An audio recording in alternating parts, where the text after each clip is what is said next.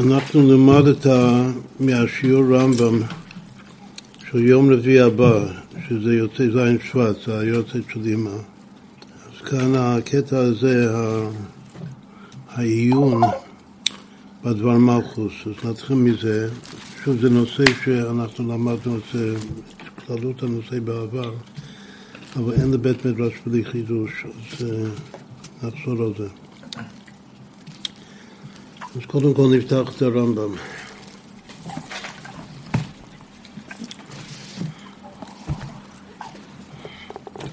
זה הלכות מכירה, פרק כ"ב, הלכה א' אין אדם מקנה לחברו דבר שלא בא לעולם. אי אפשר להקנות, למכור למישהו דבר שהוא לא קיים. מה הדוגמה? הדוגמה זה, זה פירות דקל. דקל. אני לא יכול למכור לפני שהפירות uh, קיימים, אני לא יכול למכור את הפירות שיהיו בדקל שלי. זה לא תופס, בגלל שזה לא בסדר. זה על פי ההלכה זה לא, זה לא תופס. כאילו אי אפשר להקנות דבר שלא בא לעולם. נראה תכף שיש מנהג הסוחרים. אם מנהג הסוחרים זה שכן מקנים וסוחרים בדבר שלא בא לעולם, אז בגלל שככה המנהג של כולם, אז יש דעה אחת שזה, שזה כן תופס. אבל מעיקר, מעיקר הדין זה לא תופס. כתוב ככה, זה ההלכה הראשונה של פרק אה, כ"ב. אין אדם מקנה לחברו דבר שלא בא לעולם, בין במכר, בין במתנה, בין במתנת שכי ומרע.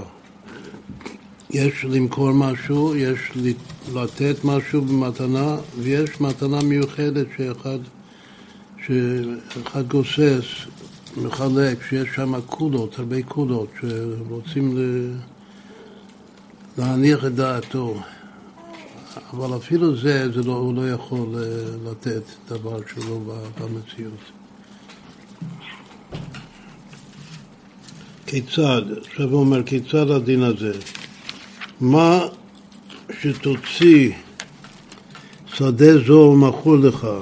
אחד אומר שמה שהשדה שלי תוציא בשנה הקרובה אז כל התבואה, כל היבול, זה מכור לך מעכשיו, תעשה קניין.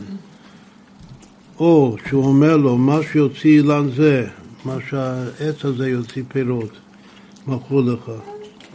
או שהוא אומר לו, תנו מה שתלד בהמה זו לפלוני. יש בהמה עם עובר, אז תנו מה שתלד בהמה זו לפלוני. אז לא קנה כלום. וכן כל כיוצא בזה, זה לא תופס בכלל. ומי שהוא ממשיך ואומר שהמוכר פירות דקל לחברו, אם מישהו מכר את הפירות של הדקל שלו לחבר שלו, אז, אז הוא יכול לחזור בו אף אחר שבאו פירות לעולם.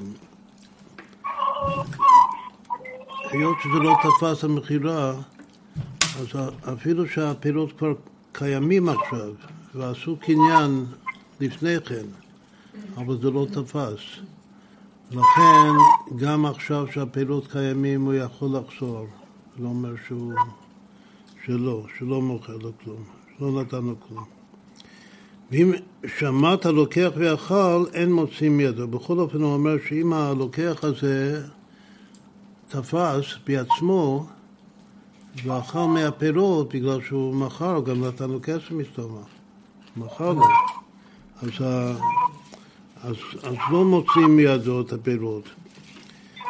וכל החוזר בו משניהם אינו חייב לקבל משפרה. מי שלא עומד בהבטחה שלו, אז יש... בבית דין יש מה שנקרא מי שפרה, יש קללה שמקללים, אחד שלא מקיים את המילה שלו. אבל כאן זה כל כך לא תופס שאין על זה מפרה. אין את הקללה הזאת של מי שפרה אם הוא לא מקיים את דברו. כלומר שהוא בכלל לא חייב לקיים את דברו. בגלל שזה לא תפס. אף על פי כן, אם הלוקח תופס, אז גם לא מוציא מידו. כמו שאף אחד לא מקבל מי שפגע. אחר כך, יש פה, עשו כן, יכול להיות שהוא נתן כסף והוא עשה משיכה או עשה איזה קניין, איזה פעולה של קניין, אבל כאילו עשו עסקה על דבר שהוא לא קיים עדיין. אז צריך להחזיר את זה, כאילו זה לא, זה שום דבר, זה לא טובה שם, כאילו. צריך להחזיר את הכסף. מה?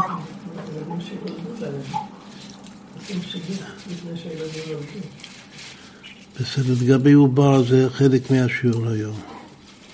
אם העובר, יש כמה שלבים, יש, עובר, יש עובר הוא קר, שרואים אותו כמו הסיפור של תמר, ו, ויש עדיין, היא לא אה, מעוברת. זה שלבים שונים, זה, זה חלק מהשיעור עכשיו. יש, בדבר הזה שלא בא לעולם, כבר נאמר, יש שלבים שונים, כאילו שזה יורד מה, מהעין, מהעולמות הרוחניים, שזה יורד מה, מן הכוח אל הפועל. אז כמו שיש סדר השתלשלות, אז כל הסדר ההשתלשלות ברוחניוס יש את זה גם בניגלה. יש את השלבים האלה, כאילו שזה נמצא בעולם הבריאה, זה נמצא בעולם...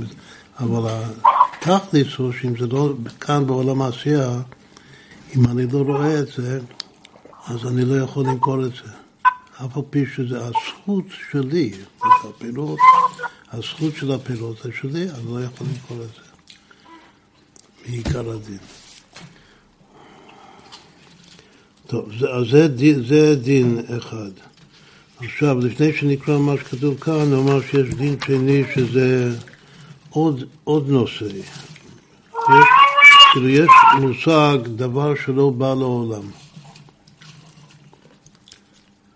אז כמה זה שווה בגמר? ודאי שזה בשיעורים דבר שלא בא לעולם. הביטוי של חז"ל.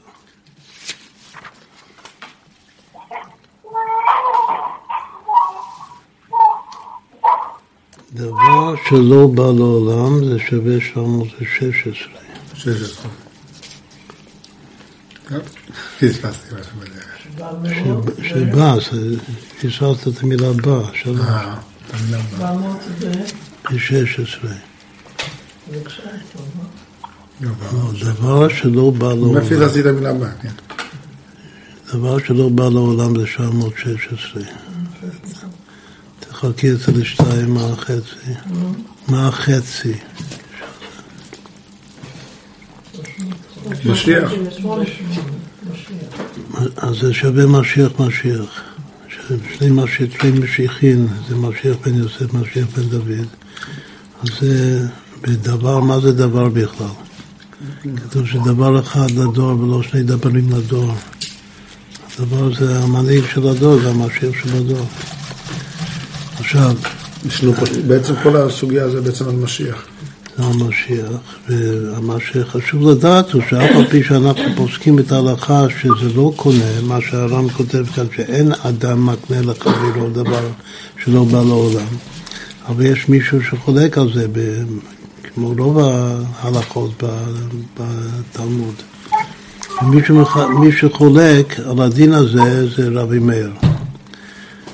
ידוע אצלנו שרב מאיר הוא בין כל התנאים הוא התנא המשיחי. והוא אמר על עצמו, לפני שהוא הסתלק, הוא אמר שהוא משיח. התנא היחיד שהזדהה כמלך המשיח, רבי מאיר, ומאיר זה ראשי תיבות, רוח אפינו משיח השם, כידוע.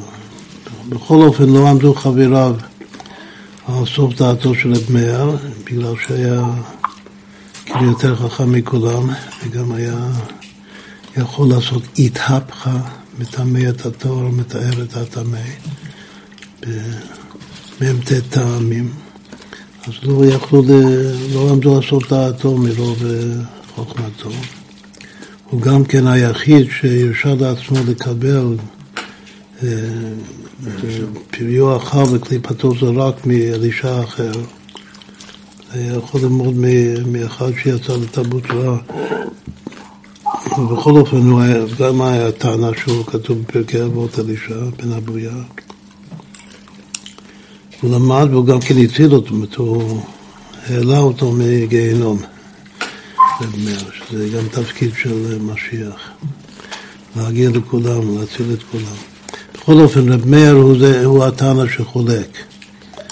והוא אומר שאדם כן, כן מקנה דבר שלא בא לעולם.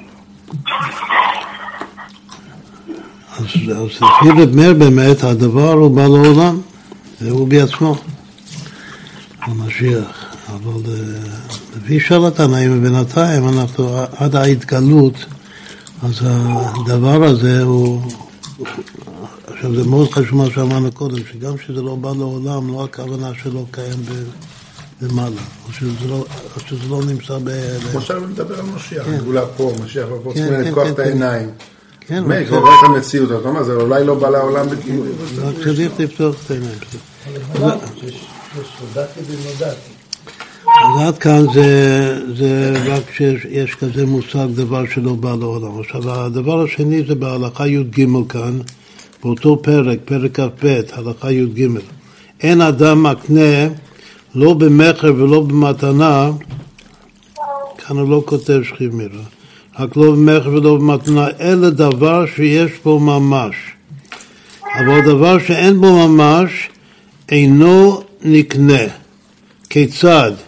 אין אדם מקנה ריח התפוח הזה, או טעם הדבש הזה, או עין הבדולח הזה, את עין הבדולח הזה, וכן כל כיוצא בזה.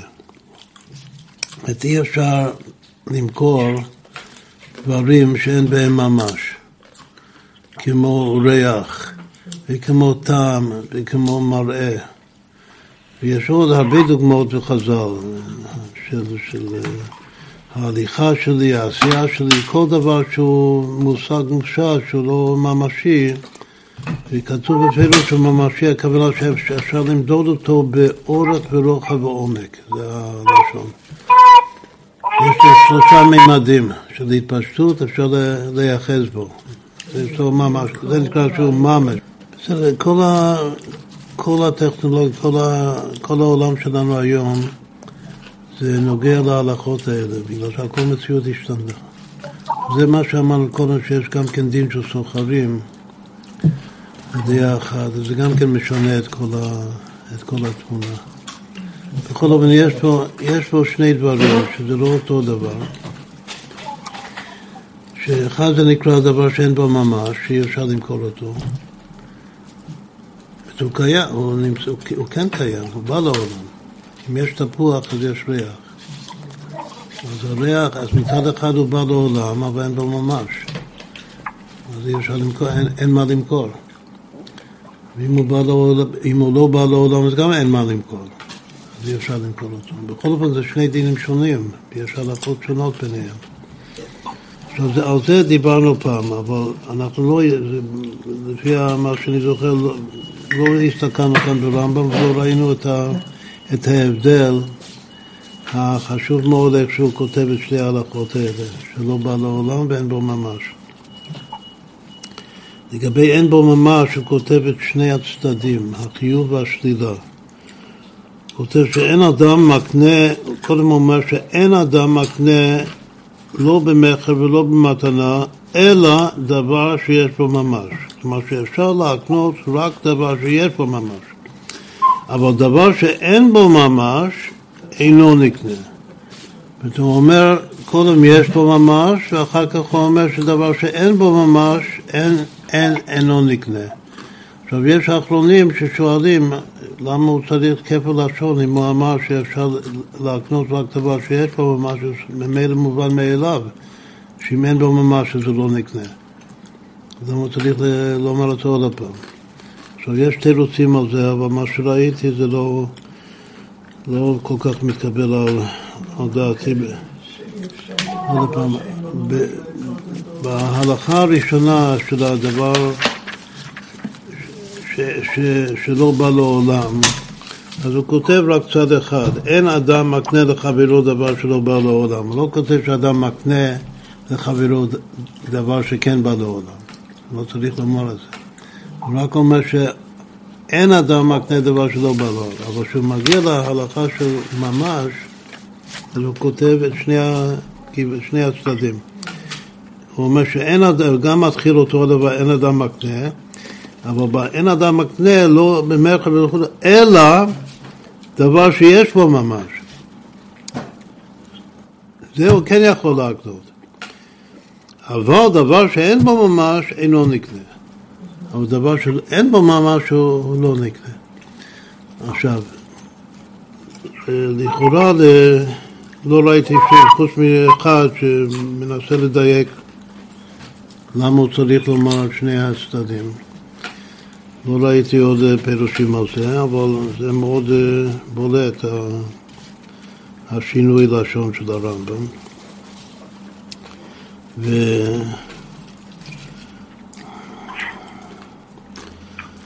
יש מה שנקרא עצם ההקנאה. זה שהוא אומר בהלכה הראשונה שאין אדם מקנה לחברו דבר שלא בא לעולם, הכוונה שאין בזה כוח הקנאה. זה הביטוי ב, בלומדוס. אין כוח, אין אפשרות להקנות דבר ש, ש, שלא, שלא נמצא, שלא קיים במציאות. אבל בהלכה הזאת שאומר שאפשר כן להקנות דבר שיש בו ממש, אבל דבר שאין בו ממש, הוא לא אומר שאי אפשר להקנות, הוא אומר שאינו נקנה. מה זה אינו נקנה? בלשון נפעל. אינו נקנה זה מצד, ה... מצד הגברה, מצד הלוקח, מצד ה... קוראים לזה שוב בלונדוס מצד הגמירת הדעת. אז, אז זה, זה יכול להיות כאן מפתח מאוד מאוד יפה להבין את ההבדל בין שתי ההלכות האלה. אה, לענייננו, מה שאנחנו רוצים לומר שהדין של ממש, שדבר שאין בו ממש ויש בו ממש, זאת אומרת אם אין בו ממש הוא לא נמצא כאן, אני לא יכול לתפוס אותו לא עכשיו ולא לעתיד. כאילו זה לא תלוי בזמן. דבר שלא בא לעולם, הכוונה שהוא יבוא לעולם. השאלה אם אני יכול לעשות עסקה לעתיד. הפשט הוא שאי אפשר. בכל אופן, ההלכה, אני לא זוכר איך הסברנו את זה אז, אבל עכשיו מה שנסביר הוא שהיש בו ממש או אין בו ממש זה חוכמה. אם הוא, אם הוא יש או שהוא עין, ממש זה... הרבי מאוד אהב את הממש, לא רק הרבי, גם האוטו רבי, בריטניה, המילה הכי אה, נפוצה זה ממש, אבל הרבי עוד יותר, אז צריך ממש. ממש זה מצד המציאות של אימא, זה מולכין דאימא. אין בו ממש, נסביר שאין בו ממש זה מצד החוכמה שזה עין. כלומר שזה, זה, אין בו ממש עכשיו, זה גם לא יהיה ממש, אף פעם זה לא יהיה ממש. זה, זה דבר, אבל זה דבר שהוא עין של היש. מה זה חוכמה? מה זה כתוב החוכמה מהעין תימצא? אז כתוב שהעין האמיתי שהוא גורנישט זה כתר, אבל העין של היש אז הוא חוכמה. היש זה בינה כבר. כן אפשר לקנות חוכמה, יש זקן שקנה חוכמה. קנה חוכמה, קנה בינה, כן. בסדר, בגלל שיש שם משהו, אבל זה לא, זה, אי אפשר למכור אותו, אי אפשר לשחוט, אי אפשר למכור את זה. אם יש לך תפוח עם ריח, זה יכול להיות שעיקר ההנאה שלך זה מהריח, או מה, מהטעם, זה ברור שהעיקר זה הטעם. זה, בשבילך זה, זה העיקר, אבל אי אפשר למכור את זה. אז יש דברים שיש לי, אבל אני לא יכול לתת אותם למישהו אחר. אפשר למכור אותם, אגב, התפוח עצמו. אפשר למכור אותם בפני עצמם. כן, נכון, אם אני מוכר את התפוח, אני ואכלתי את- הריח. הוא קנה- את הריח. כן, אבל כנראה עם. ביגיעה גדולה. כן. עם הבינה. כן. זה- עכשיו, דבר שאין בו ממש, עיקר הדוגמה, כמו שנראה, זה עובר. את כל הדינים של עוברים, וגם כל ההלכות של איסור הפלה, שזה נושא מאוד מאוד גדול. עכשיו אנחנו יוצאים משפרה ופועה. אז כל, כל הדיני איסור של הפלה זה תלוי במהות העובר. והשאלה הראשונה, האם העובר זה דבר שבא לעולם או שזה לא דבר שבא לעולם? יש בזה מחלוקת בין הראשונים. הרמב"ם יכול להיות אומר- שמה. מה? הרמב"ם אומר פה שזה כמו דבר שלא בא לעולם. כן, אוקיי. כאן תכף נראה שאומרים ש- שהר"ם שיש מפרשים בדיוק ההפך, שהר"ם אומר שזה דבר שבא לעולם. אפילו שכאן זה ברור שכותב שזה לא בא לעולם.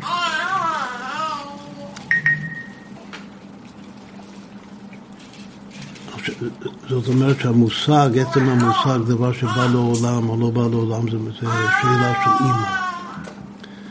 עולם זה אהבת קצוות. זה נושא של בינה, בגלל שזה העובר שבתוך רחם האם. זה לא בא לעולם עדיין, הכוונה שזה לא נולד, כמו שכתוב בתניא שהמידות, זה נולד מתוך ההתבוננות. העולם זה המידות, העולם זה אהבה קצוות. והאימא זה למעלה מזה, זה, זה למעלה מהעולם. העולם זה ששת ימי בראשית. אם כן, היחס בין אין בו ממש לבין לא בא לעולם, שזה שני דינים שונים אבל קשורים, אנחנו רוצים להסביר שזה יחס של אבא ואמא, של חוכמה ובינה. זה, זה כלל אחד. עכשיו, אחרי הדברים האלה נקרא, נקרא פה מה שכתוב. כתוב ששני טעמים אמרו בדבר.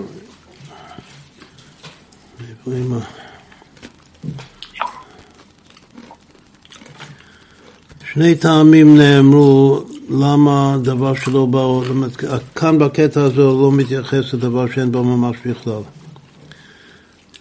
הוא רק מתייחס לדבר שלא בא לעולם, ואומר שיש שני טעמים עיקריים שנאמרו במפרשים האחרונים, שקוראים להם ראשי הישיבות. ב- למה זה לא תופס למכור דבר שלא בא לעולם? החיסרון הוא בעצם כוח הקניין, שאינו יכול לחול על דבר שאינו קיים. יש פירוש אחד שאין פה קניין. זה חיסרון בקניין, בגלל שקניין קניין זה פעולה, זה פעולה עם תוקף הלכתי, והקניין חל רק על דבר שהוא קיים. אם הדבר לא קיים, אז אי אפשר להכיל על זה קניין. זה ההסבר אחד. עכשיו, ההסבר הזה לא כותב כאן, אבל קוראים להסבר הזה חיסרון בקניין.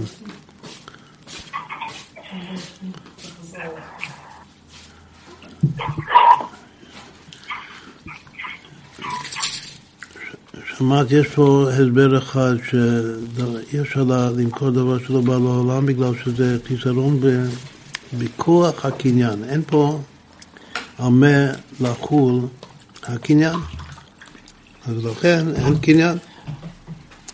אם אין קניין אין מכירה, זה לא, זה לא נקנה. זה הסבר אחד. הסבר שני, אין כאן הסכמה גמורה של שני הצדדים לעסקה. וזה, ההסבר הראשון זה כאילו מצד ה... מצד החפצה, שבעצם זה מצד חיסרון החפצה. בגלל שאין פה חפצה, אז אין פה קניין. בגלל שדבר לא בא לעולם. הדבר השני זה מצד הגב ומצד המוכר והקונה. מצד, קוראים לזה הגמירות דעת שלהם. האם גמרו בדעתם למכור, או שזה כמו הימור, גמור זה נקרא אסמכתא. כתוב שאסמכתא לא קניה. לא שאם אתה מהמר על משהו, אף על פי ש, ששני בני האדם עושים את ההסכם, אבל אומרים שזה לא קונה, זה לא תופס, בגלל שכל אחד הוא לא בטוח, הוא לא גומר בדעתו להקנות השני, בגלל שהוא מקווה שהוא יזכה, לא השני. בכל אופן זה נקרא אסמכתא. לא קניה. אסמכתא זה לא קונה, אז מדמים את זה, אומרים שהדבר הזה עיקר הבעיה, למה אי אפשר למכור דבר שלא בא לעולם. בגלל שלא המוכר ולא הלוקח, שניהם, הם לא גומרים בדעתם לקיים את העסק.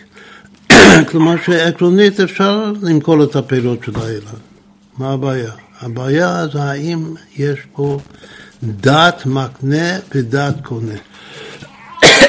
נקרא גמירות דעת. אם כל אחד גומר בדעתו, מאה אחוז לקיים את העסק. ואומרים שלא, שאין פה גמירות דעת. עכשיו, אלו שתי הדעות המפורסמות בישיבות. או שזה חיסרון בקניין, או שזה חיסרון בדעת של שני בני האדם שעושים את העסקה. כמו שנראה יש נפקא מינה. אבל כשלומדים את הנושא הזה עוד יותר לעומק, אז כתוב, כאן כתוב בדבר מלכוס שני הצדדים האלה. אבל יש גם צד שלישי, יש גם הסבר שלישי של רב חיים, רב חיים בריסקר. שהוא אומר שזה לא בעיה בקניין וזה לא בעיה בדעת, זה בעיה בבעלות. אני לא יכול למכור דבר שלא שלי, שאני לא הבעלים של הדבר. רק אם אני הבעלים, אז אני יכול למכור אותו. זאת אומרת שדבר שלא בא לעולם, אז אין פה בעלים. אף על פי שזה עתיד להיות שלי, אבל הבעיה זה לא שזה לא קיים, הבעיה שאין לו בעלים. היות שאני לא בטוח מאה אחוז אם זה יהיה או לא יהיה, אז, אז אני לא גומר בדעתי מאה אחוז להתנות את זה. וגם, בכל אופן, היום שלומדים את הסוגיה הזאת בישיבות, אז אומרים שיש שלוש דעות, שלושה הסברים, שיש נפקא מינה ביניהם, או שזה חיסרון, חיסרון בקניין, או שזה חיסרון בבעלות, או שזה חיסרון בגמירות דעת של, של המוכר וה... עכשיו, אם כבר יש פה שלושה דברים, אז גם נעשה סדר ביניהם. קניין, עצם המושג קניין, לאן זה שייך בקבלה בחסידות? זה כמו בקידוש לבנה, ברוך קונך. מה זה ברוך קונך? כמו שיהודה אמר קודם, כתוב קנה, קנה חוכמה. כתוב, כתוב שעצם קניין, המושג קניין, זה, בפעולת קניין זה חוכמה. זה עולם האצילות, שאבא מקנן באצילות, כל עולם האצילות זה חוכמה של העולמות. שבעלות כתוב, החוכמה תחיה בעליה. מי זה בעליה? בינה, כתוב שהבינה, אימא היא בעליה של החוכמה של אבא. כלומר שבעלות, זה בפירוש כתוב בחסידות שבעלות זה מצד אימא, זה מכין את אימא, בגלל שאימא זה ראשית היש. כאילו זה, בעלות זה כמו שייכות, למי זה שייך? הראש של שייכות זה אימא. עצם הראש של, כמו, נסביר את זה עוד יותר, שקניין זה, זה, זה המשכה, קניין זה לתת ממי, שמשהו עובר כמו עובר לסוחר אצל אברהם אבינו, שזה עובר מאחד לשני, זה נקרא קניין. עצם הפעולה הזאת, להעביר, זה כמו פושט צורה ולובש צורה, זה פעולה של חוכמה. אבל תחושת שייכות ובעלות זה אימא. עכשיו, הדבר השלישי, למה אמרנו, איך הגענו לכל זה? בגלל הדבר השלישי, שזה הכי פשוט, שזה גמילות דעת של הקונה, של המוכר והקונה, אז זה ברור שזה דעת. אז אם כן, אפשר לומר ששלושת ההסברים האלה של ראשי ישיבה, שיש, שוב, שיש איזה נפקמינה ביניהם, זה חב"ד. שקניין זה חוכמה ובעלות זה, זה בינה ודעת זה דעת. עכשיו, בתוך הדעת יש איתרא דחסדים ואיתרא דגבורות, יש שני צדדים של הדעת. והגמילות דעת כאן יש גם כן שתי דעות, בזה גופה. יש מי שאומר שהחיסרון בגמילות דעת זה גם של המוכר וגם של הלוקח. אבל יש מי שאומר שזה דווקא אחד משניהם, או שעיקר הבעיה זה שהמוכר לא מוכר בלב שלם. ויש מי שאומר שעיקר הבעיה זה לא המוכר, המוכר מוכר בלב שלם מה שעתיד להיות, אבל הלוקח לא סומך על המוכר. הלוקח לא בטוח מאה אחוז שזה באמת יגיע אליו, וגם שהמוכר ייתן לו, ולכן עיקר הספק בדעת זה אצל הלוקח. שוב, זה מצד ההי חסדים שבתוך הדת גופה, שני המוחים של הדת. שמוכר כאן זה מי שמעביר, שזה החסדים שבדת, והלוקח זה המקבל, כמו זכר ונקבה. המוכר זה הזכר כאן והלוקח זה המקבל. וזה, המקבל זה מצד ההי גבולות שבדעת. אז, אז למשל, אנחנו נפתח רגע את אור החיים, או שנאמר את זה בעל פה, אור החיים הקדוש כותב בפירוש מאוד חזק שהבעיה זה הגמילות דעת של הלוקח. צריך להיות דעת מקנה בדעת קונה. צריך להיות גמילות דעת. ואם אין גמילות דעת, אז, לא, אז אין פה... אה, מה שידוע יותר זה רק שתי הדעות של הקניין, חיסרון בקניין או חיסרון בדעת. החיסרון של הבעלות זה דיוק, זה, זה משהו חדש. אז זה לא מובא כאן בכלל, בקטע הזה בדבר מלכוס. אבל מה הוא כן כותב כאן? נמשיך לקרוא. ובכך תלוי מה שדנו הראשונים בדין אדם שיקנה דבר שלא בא לעולם ונשבע שלא יחזור בו. הראשונים דנו, אנחנו פוסקים כמו חכמים או כמו רב, רבי יוחנן הסנדלר, הוא הבר פלוגתא של רב מאיר. רב מאיר אומר שזה כן אפשר לקנות דבר שלא בא לעולם. חכמים ורבי יוחנן הסנדלר אומרים שלא, שאי אפשר. וככה ההלכה. שוב, בגלל שלא עמדו, אף על פי שסתם משנה זה רב מאיר. כלומר שכל התורה שבעל פה זה הכל רב מאיר בשם רבי עקיבא. אף על פי כן לא פוסקים כמותו בדרך כלל, בגלל שהוא יותר גבוה, כמו שכתוב בחסידות. גם רשב"י, אותו טעם. מי שיותר גבוה, אז לא פוסקים את ההלכה כמותו. בגלל שהוא לא, הוא לא חי את התנאים של העולם הזה. הוא יותר, אה, כאילו יותר רוחני, יותר אה, מופשט. ננסה להסביר את זה עוד. בכל אופן, אז מה יהיה הדין, זו שאלה של ראשונים, מה יהיה הדין אם חוץ מזה ש...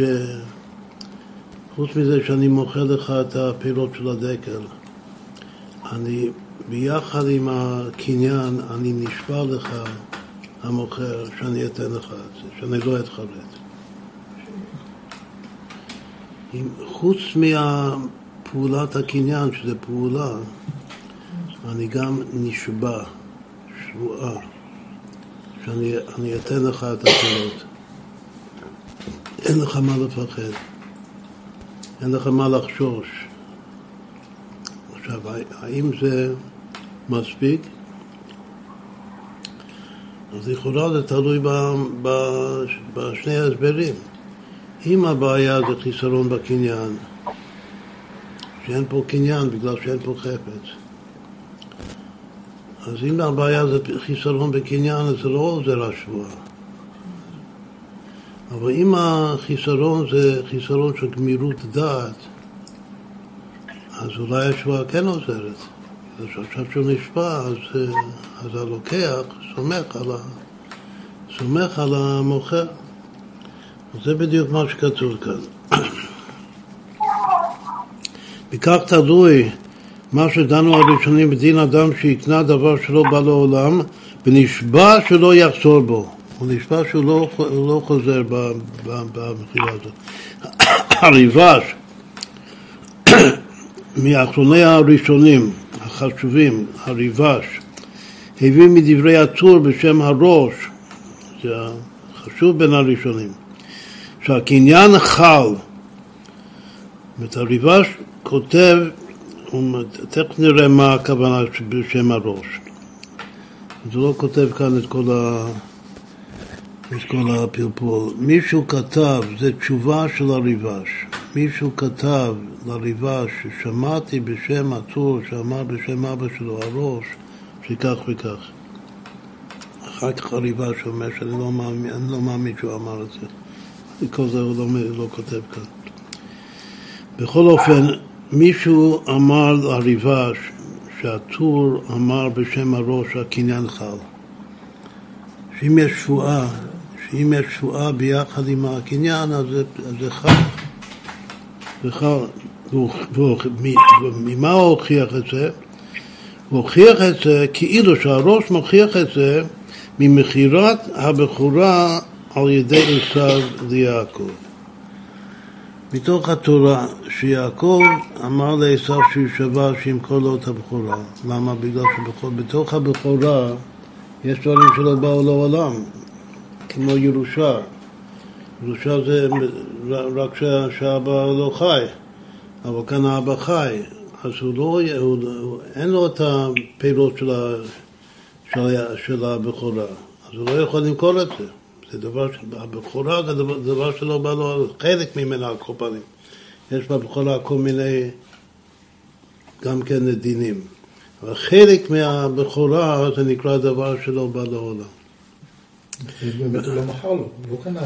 לכן, הוא אומר מכרע לי כיום, תמכור לי כיום את הבכורה, ואחר כך הוא אומר לו להישבע לו. ואז הוא נשבע לו, ובסדר, זה נמכר. אז מה רואים מכאן? רואים שהמכירה פלוס השבועה זה היה מספיק. זה היה מספיק אף על פי שזה דבר, שיש פה דבר שלא בא לעולם. אז ככה הביאו ראייה מה... מיעקב ועשיו. בכל אופן, מכאן מביאים את הראייה, כאילו שהראש הביא מכאן ראייה ששואה פלוס קניין זה, זה בסדר.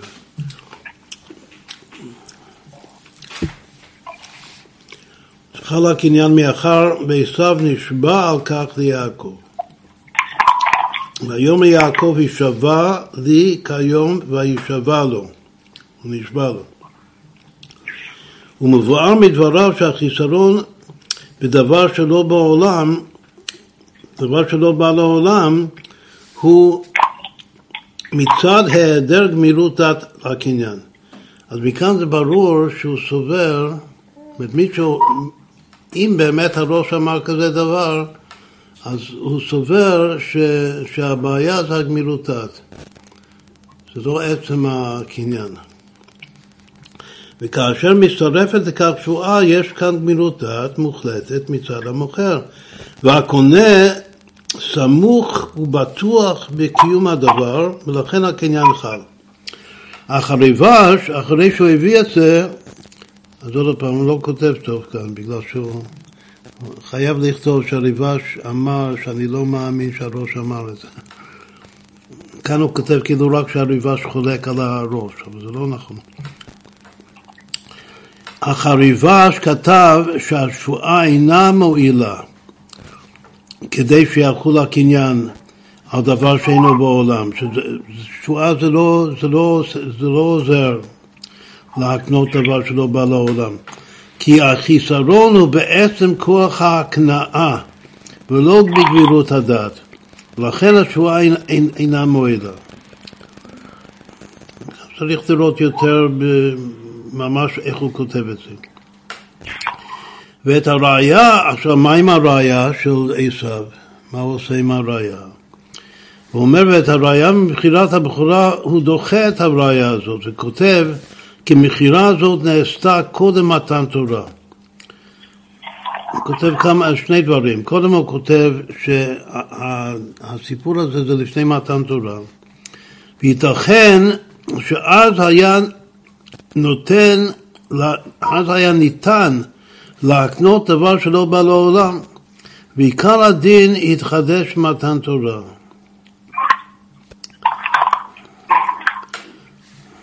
זה לא העיקר מה שכותב, צריך לראות את זה בפנים יותר. הוא כותב את זה שייתכן שלפני מתן תורה היה כן אפשר להקנות דבר שלא בעולם. עכשיו זה חידוש עצום, שיש הבדל בדינים לפני מתן תורה ואחרי מתן תורה. איך קוראים, איך קוראים לזה בלשון, ה, בלשון חז"ל? זה נקרא לפני הדיבור ואחרי הדיבור. הדיבור? מתן תורה זה נקרא הדיבור. אז יש דברים שזה לפני הדיבור. ולפני הדיבור זה יכול להיות אחרת, כל הדינים. עכשיו יש פה מישהו שהרבי מאוד מאוד אה, אוהב אותו וסומך עליו, קוראים לו רבי יוסף אנגל, שהוא מסביר שאם יש דין שנלמד בפסוק, אם יש דין שלומדים את הדין הזה מאיזה פסוק מפורש בתורה, אז אני יכול לומר שייתכן שלפני מתן תורה, שלא היה הפסוק הזה, לא היה המצווה הזאת, אולי לפני מתן תורה היה אחרת, היה משהו אחר. אבל אם יש דין שנלמד מספרה, כלומר שאין פסוק לזה, אבל יש סברה שחזר, אז, אז לא ייתכן, כך הוא אומר. עכשיו זה, זה וורט מאוד חשוב בפני עצמו, הוא אומר שאם הדין נלמד מספרה ולא מפסוק, אז אין טעם לומר שלפני הדיבור זה היה אחרת. שאם זה סברה זה שכל, זה שכל הגיוני, כן. אם זה משהו שכלי, אז לפני הדיבור ואחרי הדיבור זה אותו הדבר. אם זה פסוק מלא, אני יכול לחלק, לומר. עכשיו, זה גוף צריך לתת את הדעת. זה כבר סברה שלו, סברה של רבי יוסף אנגל. שאם זה נלמד מכך, מה, למה הוא אומר את זה? בגלל שהוא אומר שהדין הזה, שאי אפשר להקנות דבר שלא בא לעולם, זה לא פסוק. הוא בקיא. לא לומד, אין, אין שום מקור להלכה הזאת של הרמב"ם, של חז"ל. אז אם אין פסוק, למה, למה, פוסק, למה יש מחלב, למה פוסקים ככה? זה סברה. עכשיו, או שזה סברה שאני לא יכול להקנות דבר שלא קיים, שזה, שוב, זה חיסרון בקניין, או שזה סברה שאנשים לא, לא סומכים אחד על השני, אם זה לא בא לעולם, שזה חיסרון בגמירותיו. שניהם זה סברה. אז הוא אומר שהיות שכל הדבר הזה זה סברה, אז, אז אי אפשר לומר מה שהריבש כאן כותב שאולי לפני מתן תורה זה היה אחרת, זה היה הפוך, שכן אפשר להקנות. אבל, אבל אם מסתכלים שם אז רואים שזה לא העיקר מה שהוא אומר. העיקר מה שהריבש אומר, שאני לא מקבל את הראייה הזאת מהשואה בגלל שיעקב, פשוט אומר שבפשטות יעקב ידע שעשו הוא רשע מראשע ושהוא קורא לו זד יהיר. זד יהיר. ואדם מרושע. לכן הוא עשה ככל שביכולתו אה, לחזק את, ה, את הפעולת הקניין. הוא יודע שהוא עוסק עם רשע, אז הוא אמר לו תשבע לי. אבל לא שיש לזה איזו השלכה הלכתית, שבגלל השבועה, מה שהוא רצה... אפשר לסמוך על שבועה של רשע. בסדר, יותר טוב מכלום. לפחות תשבע לי. תראי כמה שהוא אומר שם.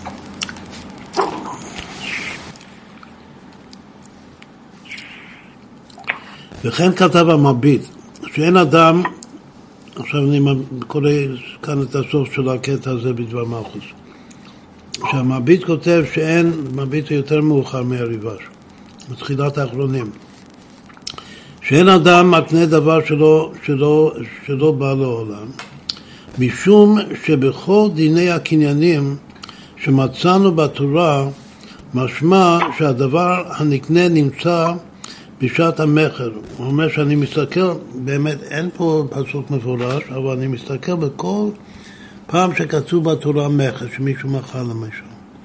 אז כל הפסוקים של מכירות שאני רואה בתורה, תמיד על דבר שהוא קיים. אין, אין דוגמה של מכר בתורה על דבר שלא קיים. כמו וכי תמכרו ממכר לעמיתך, כל הפסוקים שאומר כי תמכרו ממכר לעמיתך. אז הוא אומר שאני מבין שהפסוק הזה, כי תמכרו ממכר לעמיתך, זה דבר שהוא קיים.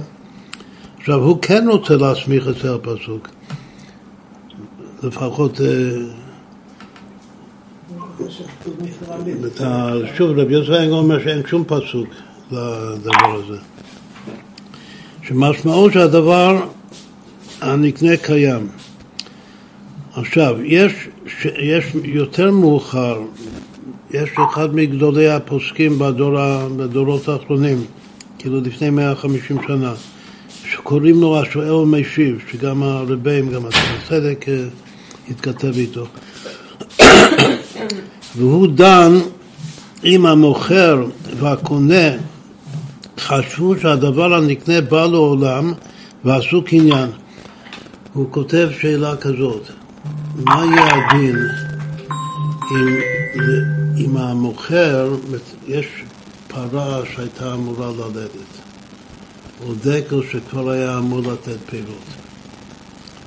והם לא, לא שמה, אבל שניהם חושבים שהדבר קיים. כלומר שהעובר כבר נולד, או שהדקל כבר נתן את הפירות. ועכשיו זה, זה באיזה מקום, ואנחנו יושבים כאן בכפר חב"ד ועושים את הפעולת קניין מתוך אה, אמונה או מחשבה ש, שזה קיים, לא, ש, לא שזה לא קיים. אז מה יהיה הדין? זה יחול או שזה לא יחול?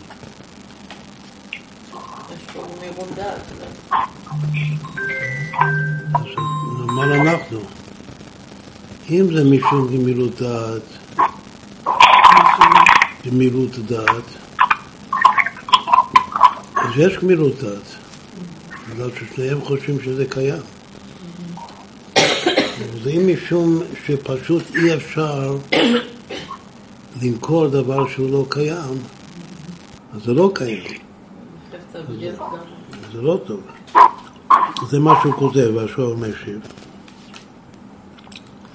אם המוכר והקונה חשבו שהדבר הזה בא לעולם ועשו קניין, והתברר שטעו, ובעת הקניין שהם עשו עדיין לא בא לעולם. וכתב שהדבר תלוי בשני הביאורים. אם החיסרון הוא בעצם כוח הקניין, מאחר ולמעשה מתברר שהדבר לא היה בעולם, אין המכר חל.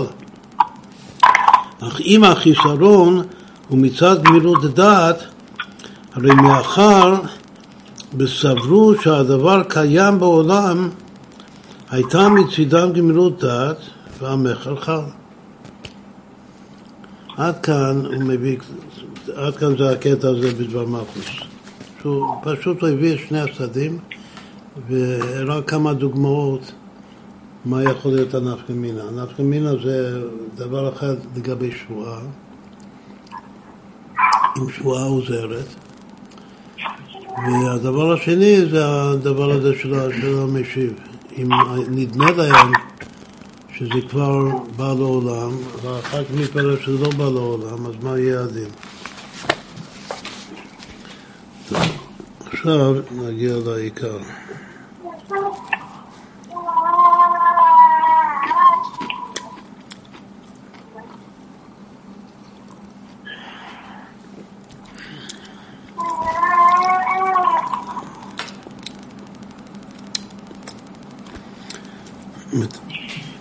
יש הקדמה שאנחנו חוזרים הרבה מאבולעפיה, ראשוני המקובלים. יש מושג שנקרא שלושה רגעים. שלושה רגעים יש. יש שלושה רגעים אצל הבן אדם.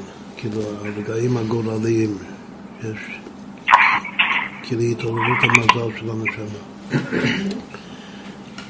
הרגעים הגורליים של הבן אדם, של יצירת, שיש הרגע של קליטת הזרע,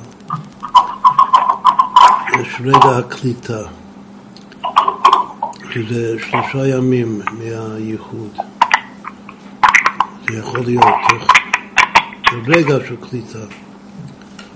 ויש הרגע שנקרא אחרי 40 יום של יצירת הוולד.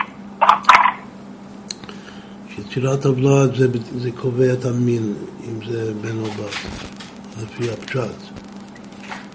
לפי הירושלמי, שזה יותר רוחני, אפשר עדיין להתפלל על, על בן עד סוף ההיריון.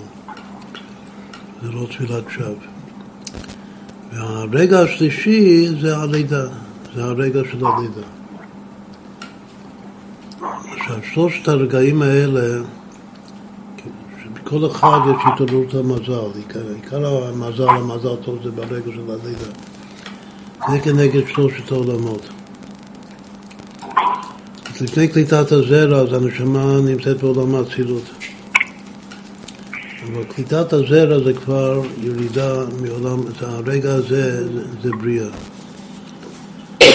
הרגע של יצירת העוולה זה כשמו כן הוא, זה רגע של יצירה.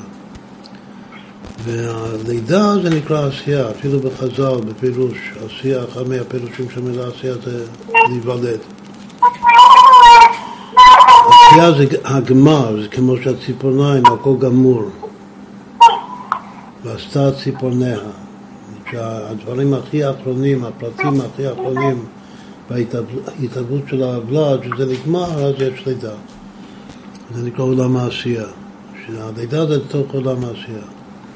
עכשיו, דבר שבא לעולם, איזה עולם הוא בא? דבר שבא לעולם, בא לעולם העשייה, זה מה שאנחנו רוצים, כמו משיח, רוצים לראות אותו כאן, בעולם שלנו, בעולם העשייה. זה הרגע האחרון. אז כל דבר זה ככה. כלומר שבעצם יש רגע של, יש לפני השלושה, שלושת הרגעים, שזה, שזה האצילות. שזה אין שום, אין שום אחיזה עדיין בגשמיות בכלל. אבל ברגע שיש קליטת הזר, יש אחיזה, אבל זה, זה בהסתר והיעלם. בתוך הרכב שלהם. וגם שם יש שני, שני רגעים יש שם, בתוך הרכב, הבריאה והיצירה.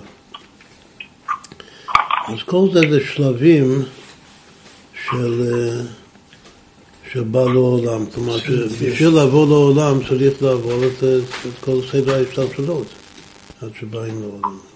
כל דבר זה ככה. עכשיו, דבר שני זה לגבי מתן תורה, לפני מתן תורה ולאחר מתן תורה. כתוב בחסידות שלפני מתן תורה הייתה, הייתה גזירה שעליונים לא ידעו למטה ותחתונים לא יעלו למעלה. ובמתן תורה זה, זה התבטל. זה עיקר העניין, העבוד של מתן תורה בחסידות, שהגזירה התבטלה. שמשה עלה אל אלוקים, שהתחתונים עלו למעלה, וילד השם הר סיני, שהיהודים ירדו למטה. אבל ביחד עם זה, הוא תלוי, בעצם תלוי בזה, למה מתן תורה זה נקרא דיבור? לפני הדיבור, אחרי הדיבור, זה בגלל שניתנו עשרת הדיברות, וידבר אלוקים את כל הדברים האלה לאמר. מה היה לפני כן? עשרה מאמרות, עשרה עשרה הכף. ואת העולם לפני מתן תורה זה מאמר. כלומר, המציאות של העולם זה מאמר. והמציאות, במתן תורה, אז כל המציאות של כל העולם, הכל השתנה. הכל עכשיו זה דיבור, זה לא מאמר יותר. הדיבור זה, זה גם יותר קשה ממאמר. מאמר זה יותר רך, כמו קוטנו לבית יעקב. אבל העיקר שהמאמר שזה אור מים רקיע, זה גם כשזה מגיע לשלב של רקיע, המאמר, זה עדיין יותר גמיש. עם כל מעשה בראשית מתחילה מגמישות גמורה, שנקרא אור וחול שמשתמשים בערבוביה. שהכל מעורב ביחד. אחר כך השם עושה סדר, ויאמר אלוקים יהי אור ויהי אור ואחר כך ויבדל אלוקים בין האור ובין החול, שזה ההבדלה. ההבדלה זה בשביל המתקה. עכשיו זה, הדבר הזה, שקודם הכל בערבוביה, הוא גמיש יותר, ואחר כך זה נעשה ברור יותר, זה תהליך של, של תיקון העולמות, שהשלב העיקרי בזה זה מתן תורה.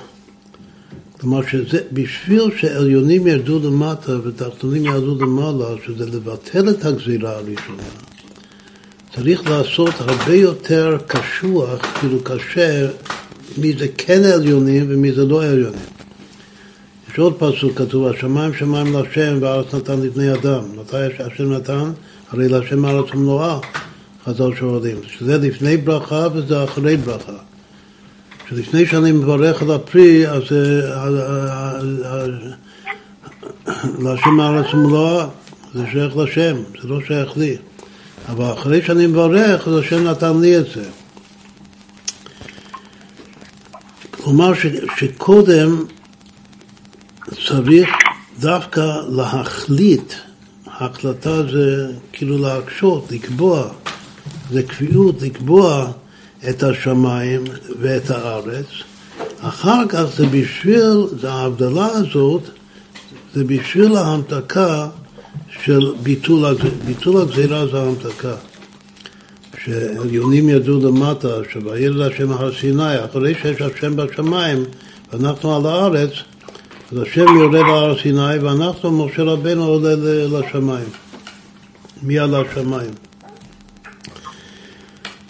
עכשיו שוב, זה, זה חלק מסוד התיקון, וזה קורה כל, כל הזמן, הנקודה העיקרית כאן זה מתן תורה. עכשיו, מה זה מסביר לי? זה מסביר שאפילו בסברה של בני אדם, לעבוד כאן הוא לא כמו שרבי יוסף כותב.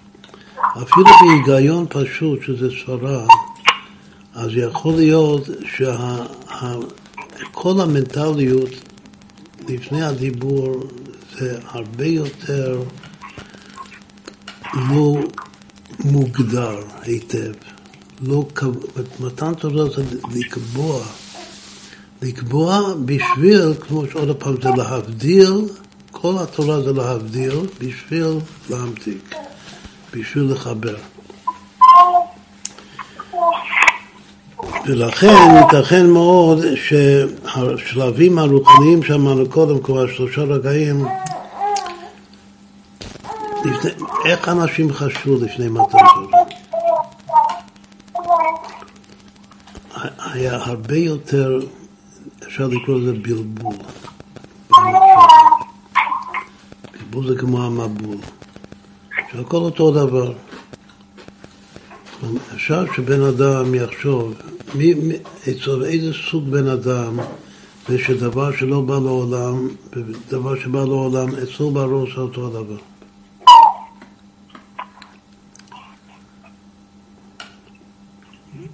כאן זה ש, ש, שרוצה, שדבר שלא בא לעולם, אני לא, אין לי שום, כי זה משהו אחר, אני לא יכול להקנות את זה, אני לא יכול לייחס בזה בכלל. ויש אנשים, שחש... כאילו אנשים מרחפים יותר, איך שנקרא לזה. עכשיו, זה, זה הסוד של,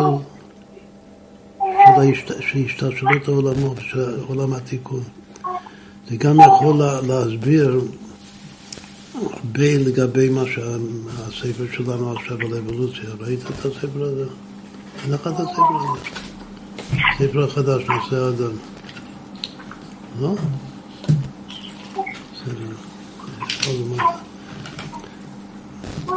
זה תוספת בשביל האוטו. כאילו, שהתורה, גם בראשית התורה היא באה בשביל, בשביל לקבוע מציאות על מנת, זה הבדלה לשם המתקה, זה הכלל הגדול. לפני כן יש, יש הכנעה, זה הלשון של הבעל שם טוב. בכל אופן, ייתכן מאוד שלפני הדיבור, שיש רק מאמר, אז המנטליות הפשוטה של בני אדם זה שכן אפשר, שאין הבדל גדול בין דבר בא לעולם ודבר לא בא לעולם. בשבילי זה, זה, זה היינו הך. כלומר שבעצם רבי מאיר, אחרי מתן תורה, הוא נשאר עם בחינה של פרמת נטרו. אצל מי אומרים פרמת נטרו בחסידות חב"ד? זה וורד של הצמח צדק לגבי מנחם מנדל, מנחם מנדל לגזירו שלו, אמר הרב מקוצק. הרב מקוצק אמר מנחם מנדל, מנחם מנדל לגזירו שלו, בינו לבין הצמח צדק. והצמח צדק אמר, הוא שיבח, הוא אמר שהעבודה של כוס זה מתנף, זה פר מתנתרו. זה פר מתנתרו. שמה זה פר מתנתרו? מה? ריחות היו. כן. לא, זה מה שהריחות היה במציאות. כן, ריחות זה כמו אין בה ממש. לא, זה היה במציאות, אפשר לעשות קניין. כן, כן, כן. פארמט נטלו זה משהו היולי, זה... אין לי את המילים בדיוק יש לזה דוגמה מוחשית, שאברהם היה מבייר את האנשים. הוא היה מבייר אנשים שלא חלה להם גיור. מתחים המטר לא היה להם שום מציאות של גרים. זה לא החזיק מעמד, כאילו. בכל סיפור של עשיו כתוב שעשיו בא מן השדה עייף. ככה לא אומרים שמה היה עייף עשיו משלוש העבירות החמורות. שהוא ייהרג ואל יעבור, שהוא עבר על שלושתם. כתוב שהוא עבר על נערה מאורסה. הוא בא על נערה מאורסה. אז שואלים כאן רבי יוסף, מן השדה עייף. שהוא מכר את הבכורה, עייף גם בגלל שהוא רצח וגם שהוא בא על נערה מאמורסה כזה. אז שואלים שהדין כתוב בפירוש בגמרא שהדין של נערה מאמורסה זה לפני החתונה זה רק דין של ישראל, זה לא דין של בני נוח. לא דין של גויים. זה לא דין של גויים. כן. מה האווירה? מה האווירה שהוא בא הנערה הייתה.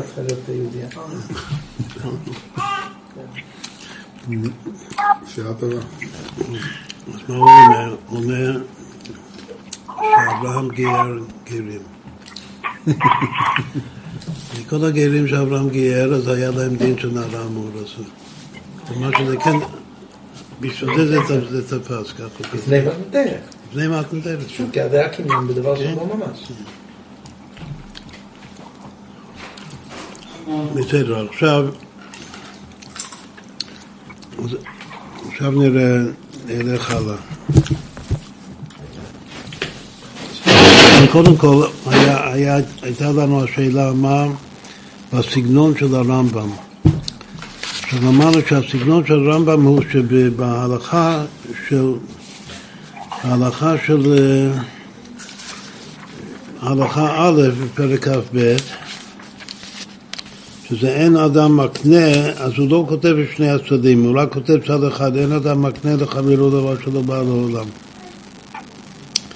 אז אפשר להסביר שכאן אין אדם מקנה, זה עיקר הבעיה, זה כוח ההקנאה.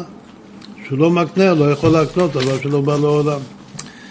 אבל בהלכה י"ג, שהוא כותב את שני הצדדים, אין אדם מקנה לא במכר ולא במתנה, אלא דבר שיש בו ממש, אבל דבר שאין בו ממש אינו נקנה.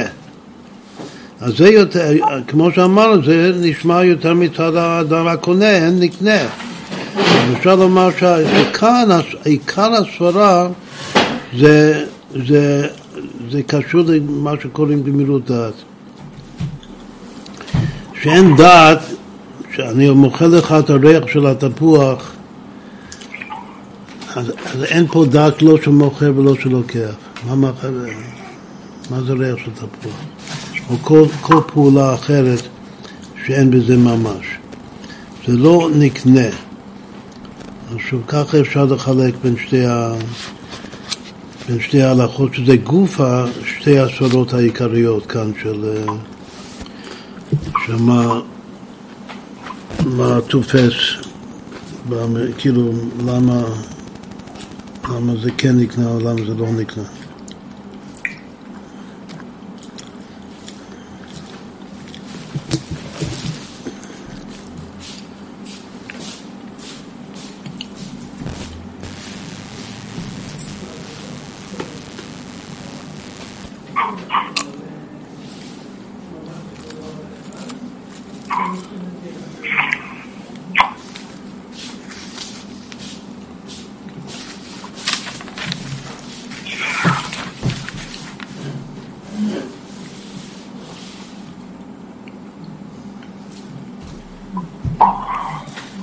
עיקר הפשט הוא, כאילו עיקר ההבדל הוא שבהלכה א' שאין אדם מקנה.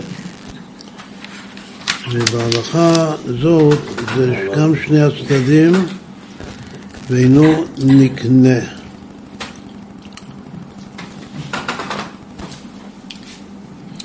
וגם אינו נקנה, הכוונה שהדבר שאין בו ממש ישנו לא דבר שלא בא לעולם, הוא ישנו, אבל אין לו, אין לו ממש, אין לו מימדים.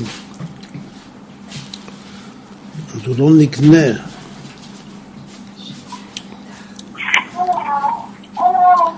שוב, אפשר להסביר שזה לאו דווקא מצד הגמילות דעת. שאין לרמב"ם, שוב, אם שואלים אדם פשוט שלא למדן גדול כמונו, למה אי אפשר להקנות גם דבר שלא בא לעולם וגם דבר שאין בו ממש? אז הסברה הפשוטה זה פשוט שאין חלוץ. כאילו אין, עמל, אין מלאכות, שהקניין אין לו המלאכות. ובחלוץ זה גופה, אני יכול לומר שיש החלוץ של, ה, של המקנה ויש החלוץ של הקונה. בהלכה השנייה, דווקא שאין בו ממש, אז העיקר זה הבעיה של אינו נקנה. זה לא עובר לרשות הקונה. אין מה להגיע לרשות הקונה. ובהלכה שאין בו, שלא בא לעולם, זה אי אפשר להקנות את זה, אני לא יכול להוציא את זה מרשותי לרשותך. זה הסבר יותר טוב, מה שאמרתי עכשיו.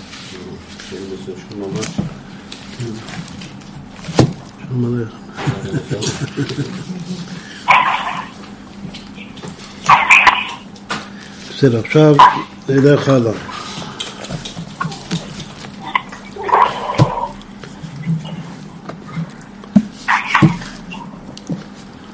נפתח את הזה פעם למדנו, אבל אה, שוב אין בית המדרש לא חידוש. בפרט אור החיים הקדוש. ויאמר ויאמר יעקב, הישבע לי, יעקב לוקח את ה... קונה את הבכורה מעשיו. אז לא מספיק לו שהוא מוכר לו, כתוב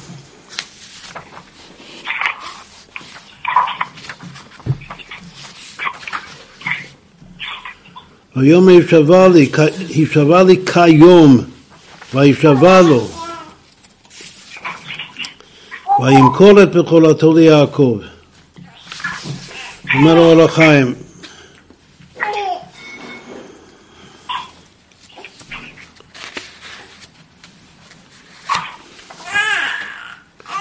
ויאמר ישבע לי, תם שהוא צרך לשבועה.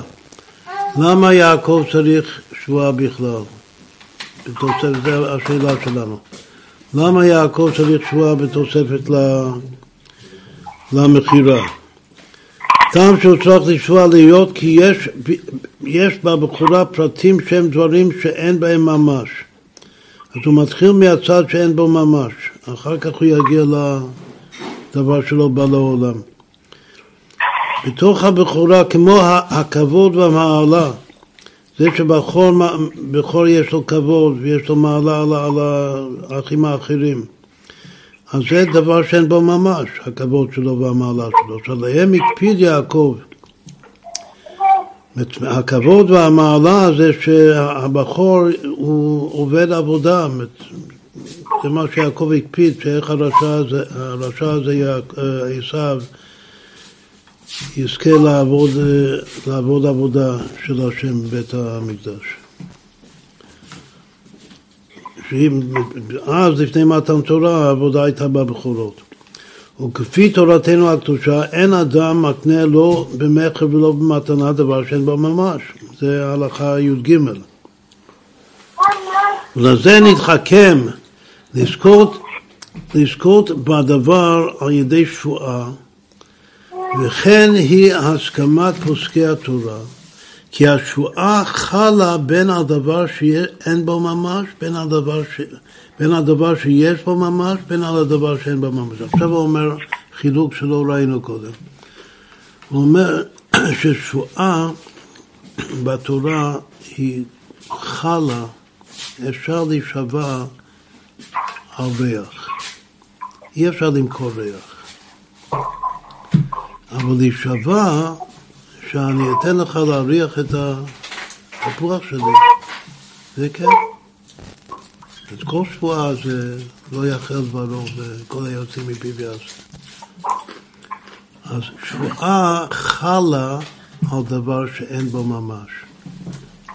אי אפשר למכור דבר שאין בו ממש, אבל רק שבועה, בלי מכירה.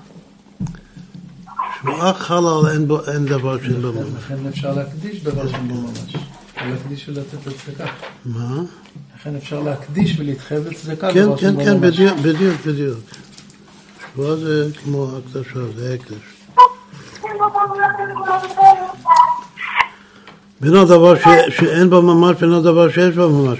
והוא אומרו, הישבע לי, לכן הוא אומר לו, הישבע לי. והנה שבועה זו לא תספיק לקניין דבר שלא בא לעולם. אבל שבועה זה לא טוב בשביל דבר שלא בא לעולם. כי תם דאין אדם מקנה דבר שלא בא לעולם הוא לצד דלא סמכה דעתי דלוקח. הוא כותב בהחלטיות, מכל הצדדים שראינו, שהסיבה שאי אפשר למכור דבר שלא בא לעולם זה, זה סמיכות הדעת של הלוקח. הלוקח לא סומך על המוכר, שהוא מאה אחוז ייתן לו דבר שעדיין לא קיים. וכן מוכח, ובא ומציע מוכח, בדף וכו' וכו', אבל אם היה דעתו סומכת, היה כן נקנה. כך הוא אומר, שכל הבעיה של דבר שלא בא לעולם זה סמיכות דעת, ומה שהפוסקים אומרים גמירות דעת של, של הלוקח, שאמרנו שזה ה' גבולות של הדעת. ושבועה לא, בזה לא תועיל שבועה, אפילו שהמוכר יישבע לו, כך הוא כותב, שאפילו אם המוכר, אחרת ממה שראינו שם בזמן מאפוס, שאפילו אם המוכר יישבע לו, עדיין הוא לא יסמוך עליו. לכן שבועה לא עוזרת לדבר שלא בא לעולם. השבועה כן חלה על דבר שאין בה ממש, אבל זה לא עוזר לגבי דבר שלא בא לעולם. לכן הוא צריך לטעם כיום כמו שפירשתי. יש דין שאפילו שהמכר לא חל לפי ההלכה, חז"ל עשו תקנה שאם הבן אדם הקונה הולך למות וזה משהו חיוני בשבילו, אז חז"ל נתנו לו למכור לו פירות של יום אחד בשביל שיחיה. כאילו להציל אותו פיקוח נפש. פיקוח נפש של יום אחד. שכאילו נגד, אף על פי שההלכה אומרת שהקניין לא חל, אבל יום אחד תק... חז"ל תיקנו תקנה מיוחדת לטובת אחד שגובה מרב, שאפשר לתת לו יום אחד. אבל איך אפשר למכור משהו שאין בו? מה? שאין בו ממש? בסדר, זה עכשיו זה עומד לצאת, אולי זה עומד, זה עומד להופיע רגע. זה הוא כתב קודם, הוא כותב ככה, ויום יעקב מכרע כיום. כאילו כל הדיוק זה דיוק גדול מאוד של אור החיים. בשביל מה צריך את המילה כיום? מה, אז רש"י אומר שזה בהיר, כ- אבל הוא אומר משהו אחר, מה זה מכרע כיום. אז כיום הוא כותב שזה הדין הזה המיוחד, שזה יום אחד. צריך לדעת אומרו כיום, שאין, שאין לה משמעות, מה המילה הזאת. ונראה לי להיות כי, כי בכורה זו שקונה ממנו, יש בה פרטים שאינם במציאות, אלא במות אביו, שזה הירושה. והם דברים שלא באו לעולם. אז זה דבר שלא בא לעולם. וכפי תורתנו הקדושה, אין אדם מקנה דבר שלא בא לעולם. אז זה נתחכם לומר כיום כדי שתתקיים המכירה. הוא על שאמרו במסכת בבא מציע, ופסקו הפוסקים, הצייד עני שאין לו מה יאכל, שאמר מה שיעלה במצודתו היום מכור לך. כן? אז זה באמת, באותו יום יעלה משהו במצודה שלו. שזה דבר שלא בא לעולם, אבל היום זה כן יהיה. הוא יתפוס משהו במצודה. אז אם, אז אם, שאמר מה שיעלה במצודתו היום, מכרו לך, ממכרו קיים, זה תקנה של חז"ל. בשביל, לטובת הצייד העני הזה.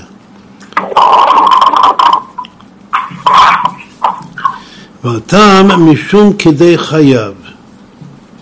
שנותנים לו חז"ל כדי חייו, פיקוח נפש.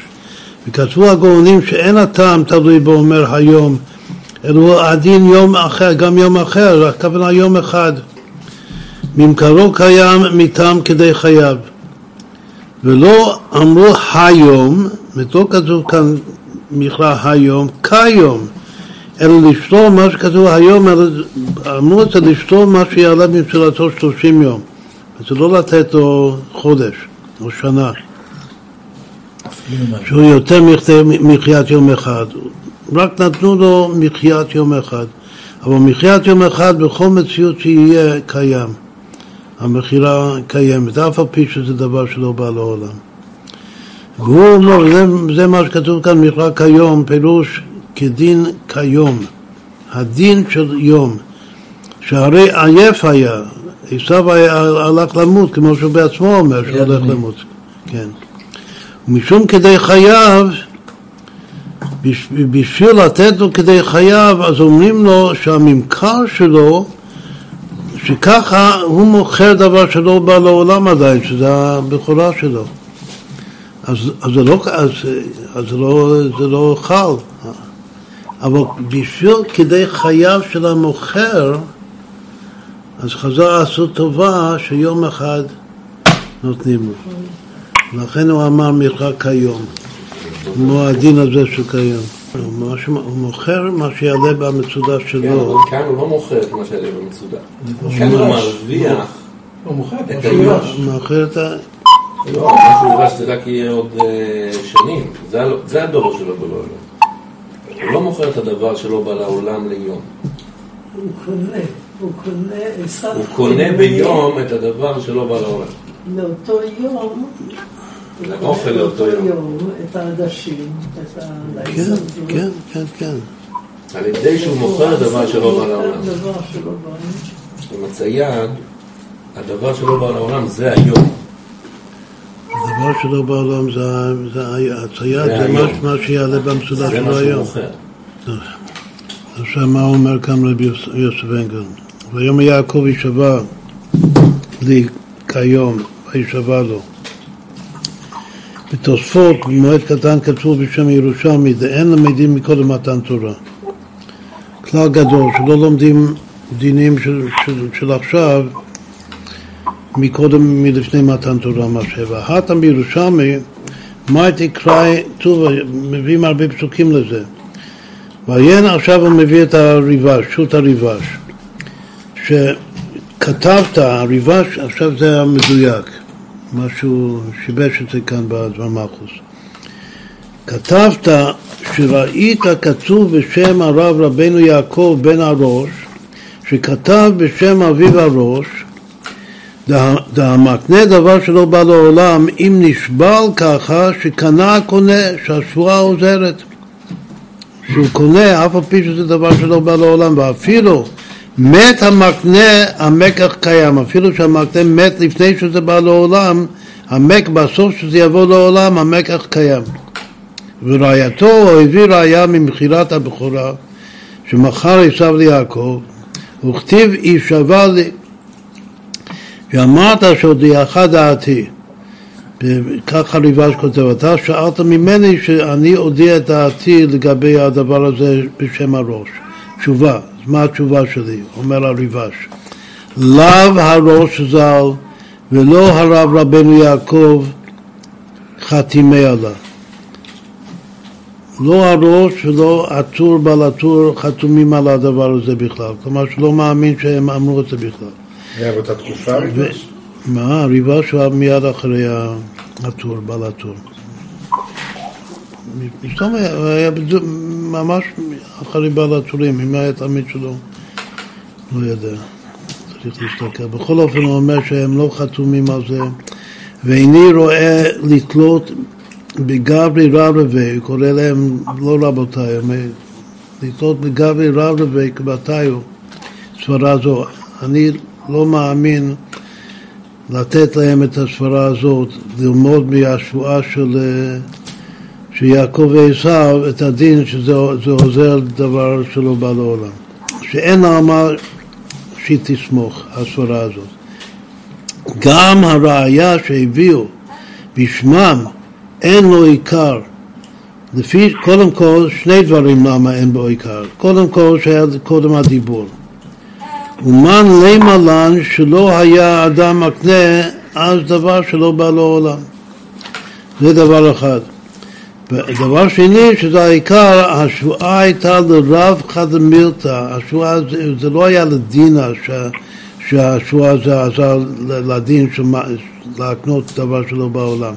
זה היה פשוט לרב חד מילתא שלא יערער עשה בדבר. הוא קיווה שמכוח השבועה זה יסתום את הפה של עשיו שלא יערער אחר כך, שהוא יאמר לו שנשבעת לי. כי, כי הכירו יעקב, יעקב הכיר את עשיו כזד יהיר ואיש זרוע. לפיכך השפיעו, עד כאן לשון הריבש. אומר כאן הרבי יוסף אנקל, וצריך עיון קצת. דהה מה דאין אדם מקנה דבר שלא בא לעולם, לא יפינן לי משום קרא, לא כמו שהמביט כתב.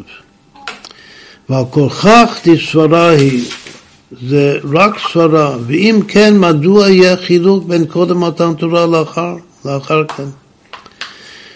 ולדעת האומנים, דתם הדבר שלא בא לעולם הוא משום אסמכתא, שזה אחד משני הטעמים העיקריים, כלומר שזה אין פה סמיכות דעת, גמירות דעת, יש ליישר לפי מה שכתב בשו"ת הראש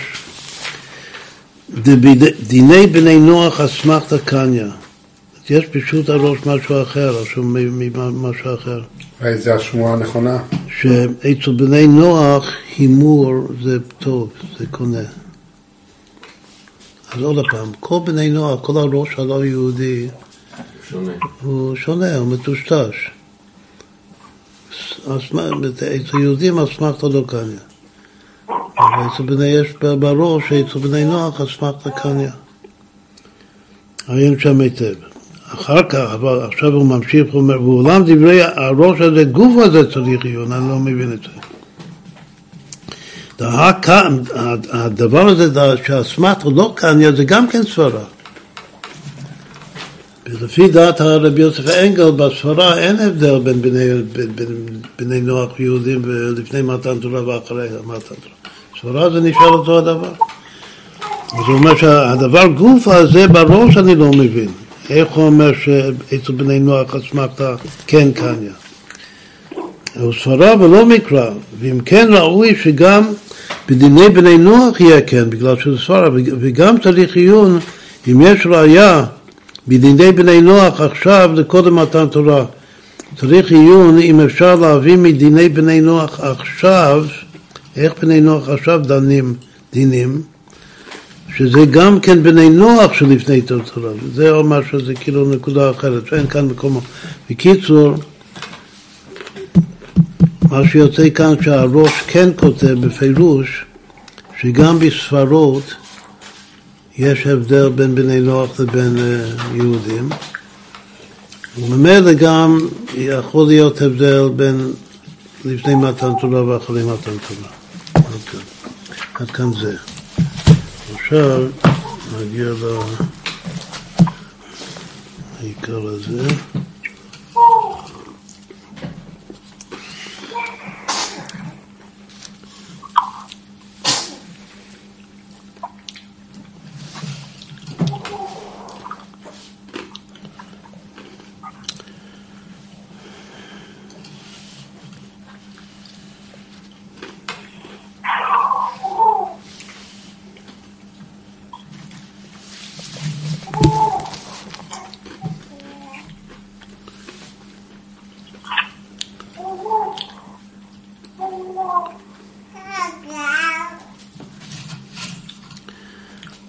כאן אני עכשיו קורא בספר קובץ יסודות וחקירות. אז הוא אומר כאן שבחיסרון, בדבר שלא בא לעולם, שאמר שזה או חיסרון בקניין, או חיסרון בבעלות, או חיסרון בגמילות דעת. אבל איך שלא יהיה, זה כאן יותר משמע שזה הצד הראשון, שזה חיסרון בקניין. אז צריך לחקור האם הוא, החיסרון כאן זה בקונה או שזה ב... ב כאילו שהקונה לא יכול לקנות אותו, שאם הדבר לא קיים אז הקונה לא, אין אחיזה לקונה לקנות אותו, אני לא יכול לקנות דבר שלא קיים. או שהחיסרון זה במקנה, שלא יכול להק, להקנות אותו. שאני, דבר שיש לי ביד, אני יכול לתת לך, ודבר שאין לי ביד, אני לא יכול לתת לך. זה כמו הבעלות. אז, אז אז שוב, אז, אז זה, עכשיו, אנחנו אמרנו את זה קודם, אותו דבר לגבי הדת, האם החיסרון בגמילותה זה הדת של המוכר? שם זה בשניהם זה רק דת, כן. כן, עכשיו הוא אומר אותו דבר בעצם הקניין. ואז זה, זה יכול אז לכן בסוף אולי יש רק שניים ולא שלושה, שניים שהם ארבע. עכשיו זה כבר חמש. למה? כי זה הבעלות, הדבר השני זה הבעלות. לא, חיסרון בבעלות. יש כאן חיסרון במקנה, חיסרון בקונה. שהוא החיסרון בבעלות. לא, לא, הבעלות זה הבעלות של המקנה. הבעיה של הבעלות... כן, זה משנה, זה האופן הראשון. חיסרון במקנה זה שאין לו בעלות על הדבר. לא, בעלות זה מושג הלכתי, אני, יכול להיות שאני יכול להיות בעל, בעל הבית על דבר שלא רואים אותו, אולי.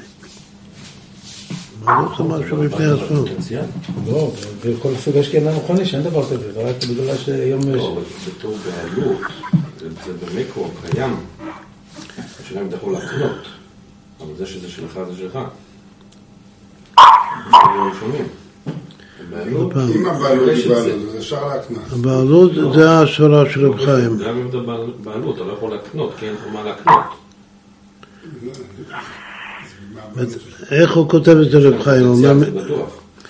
הצד של הבעלות הוא כזה משום שחפץ שאינו בעולם אינו שייך לבעלים. אם הוא לא בעולם אז הוא לא שייך למישהו, זה, זה לא זה ש...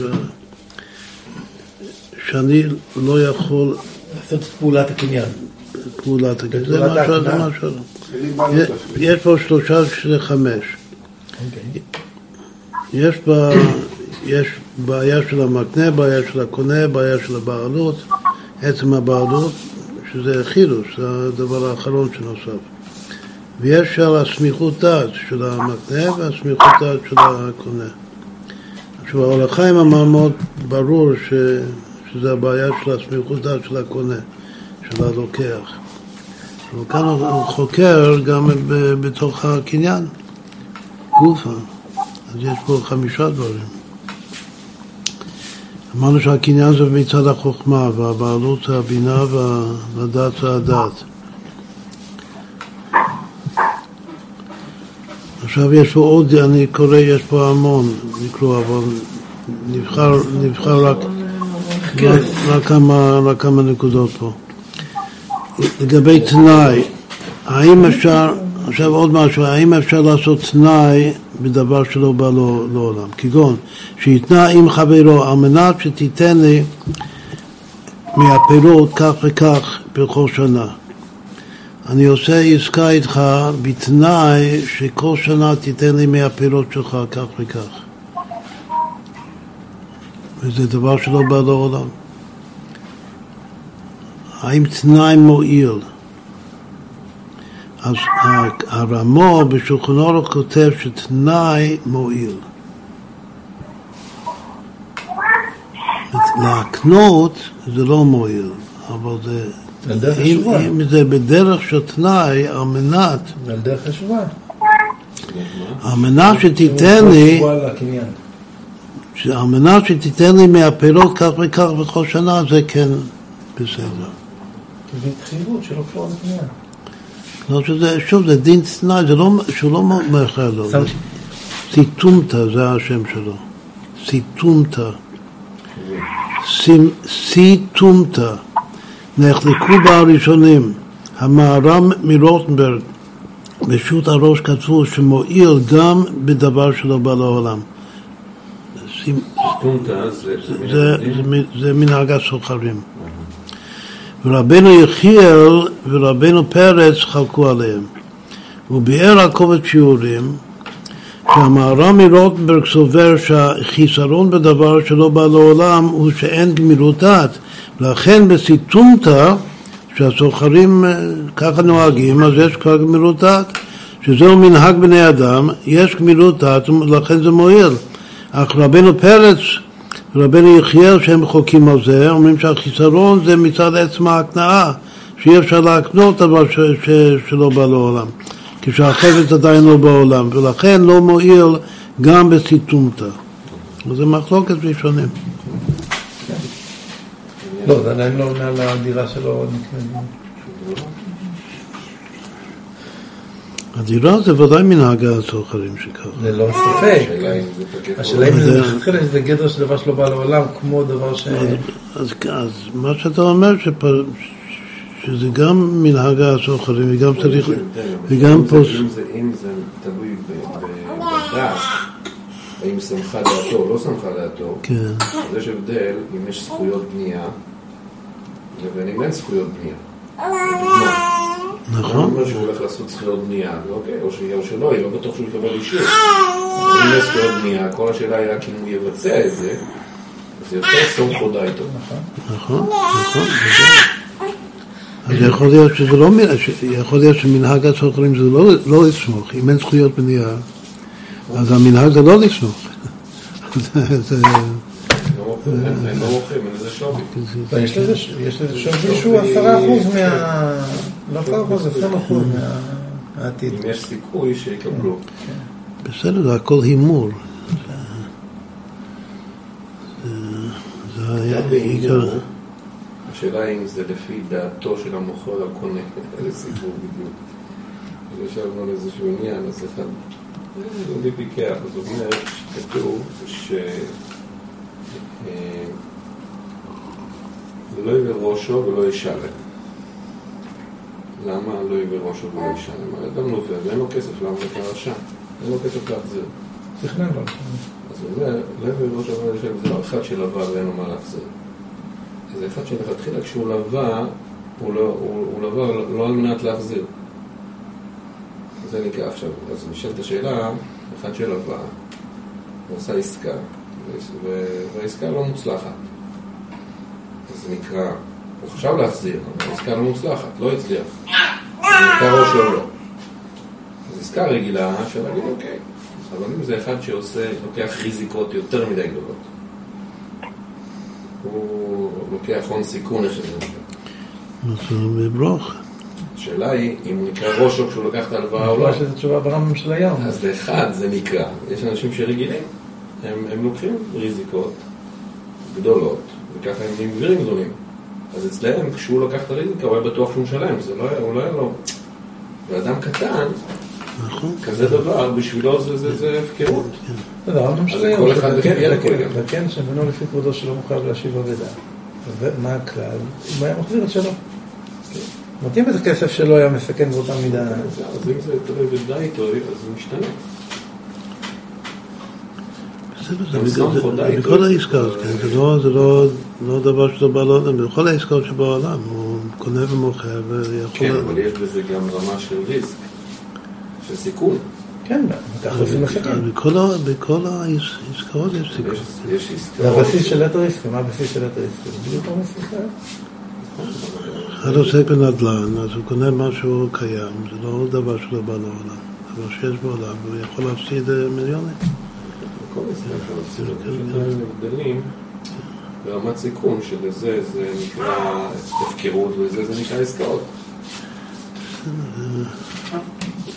לא יודע אם זה דובר של הגאולה היום, יש כאלה שהם רגילים לעשות עסקאות דווקא מזה שהם קונים את זה בזול, כי זה עוד לא בואי לא היום. צריך לה- להכיר את המזל אחד. כל אחד יש לו מזל.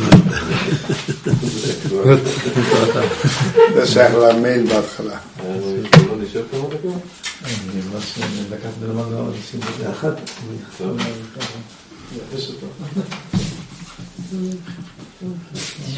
נהג יש לך פה?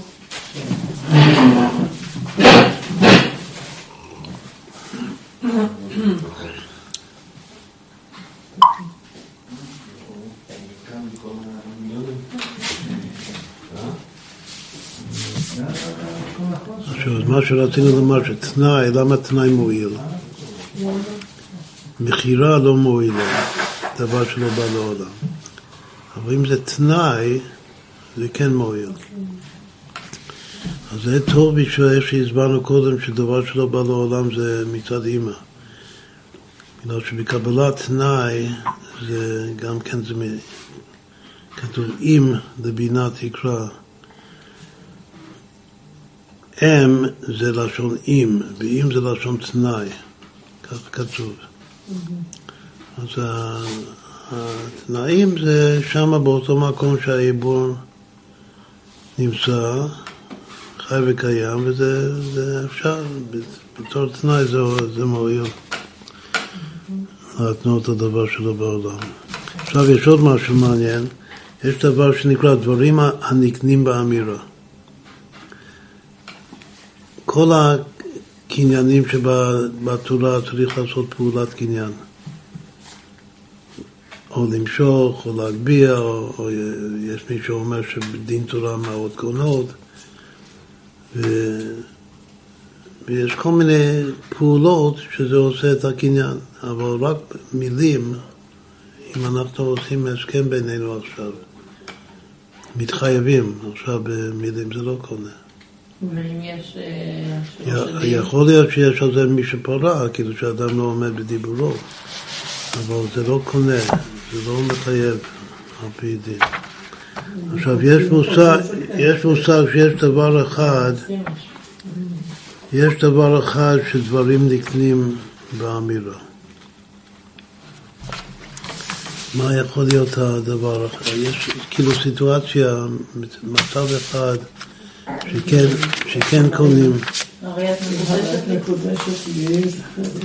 לא, כן, זה לא עושה שום דבר, צריך לתת אה, קידושין תיק.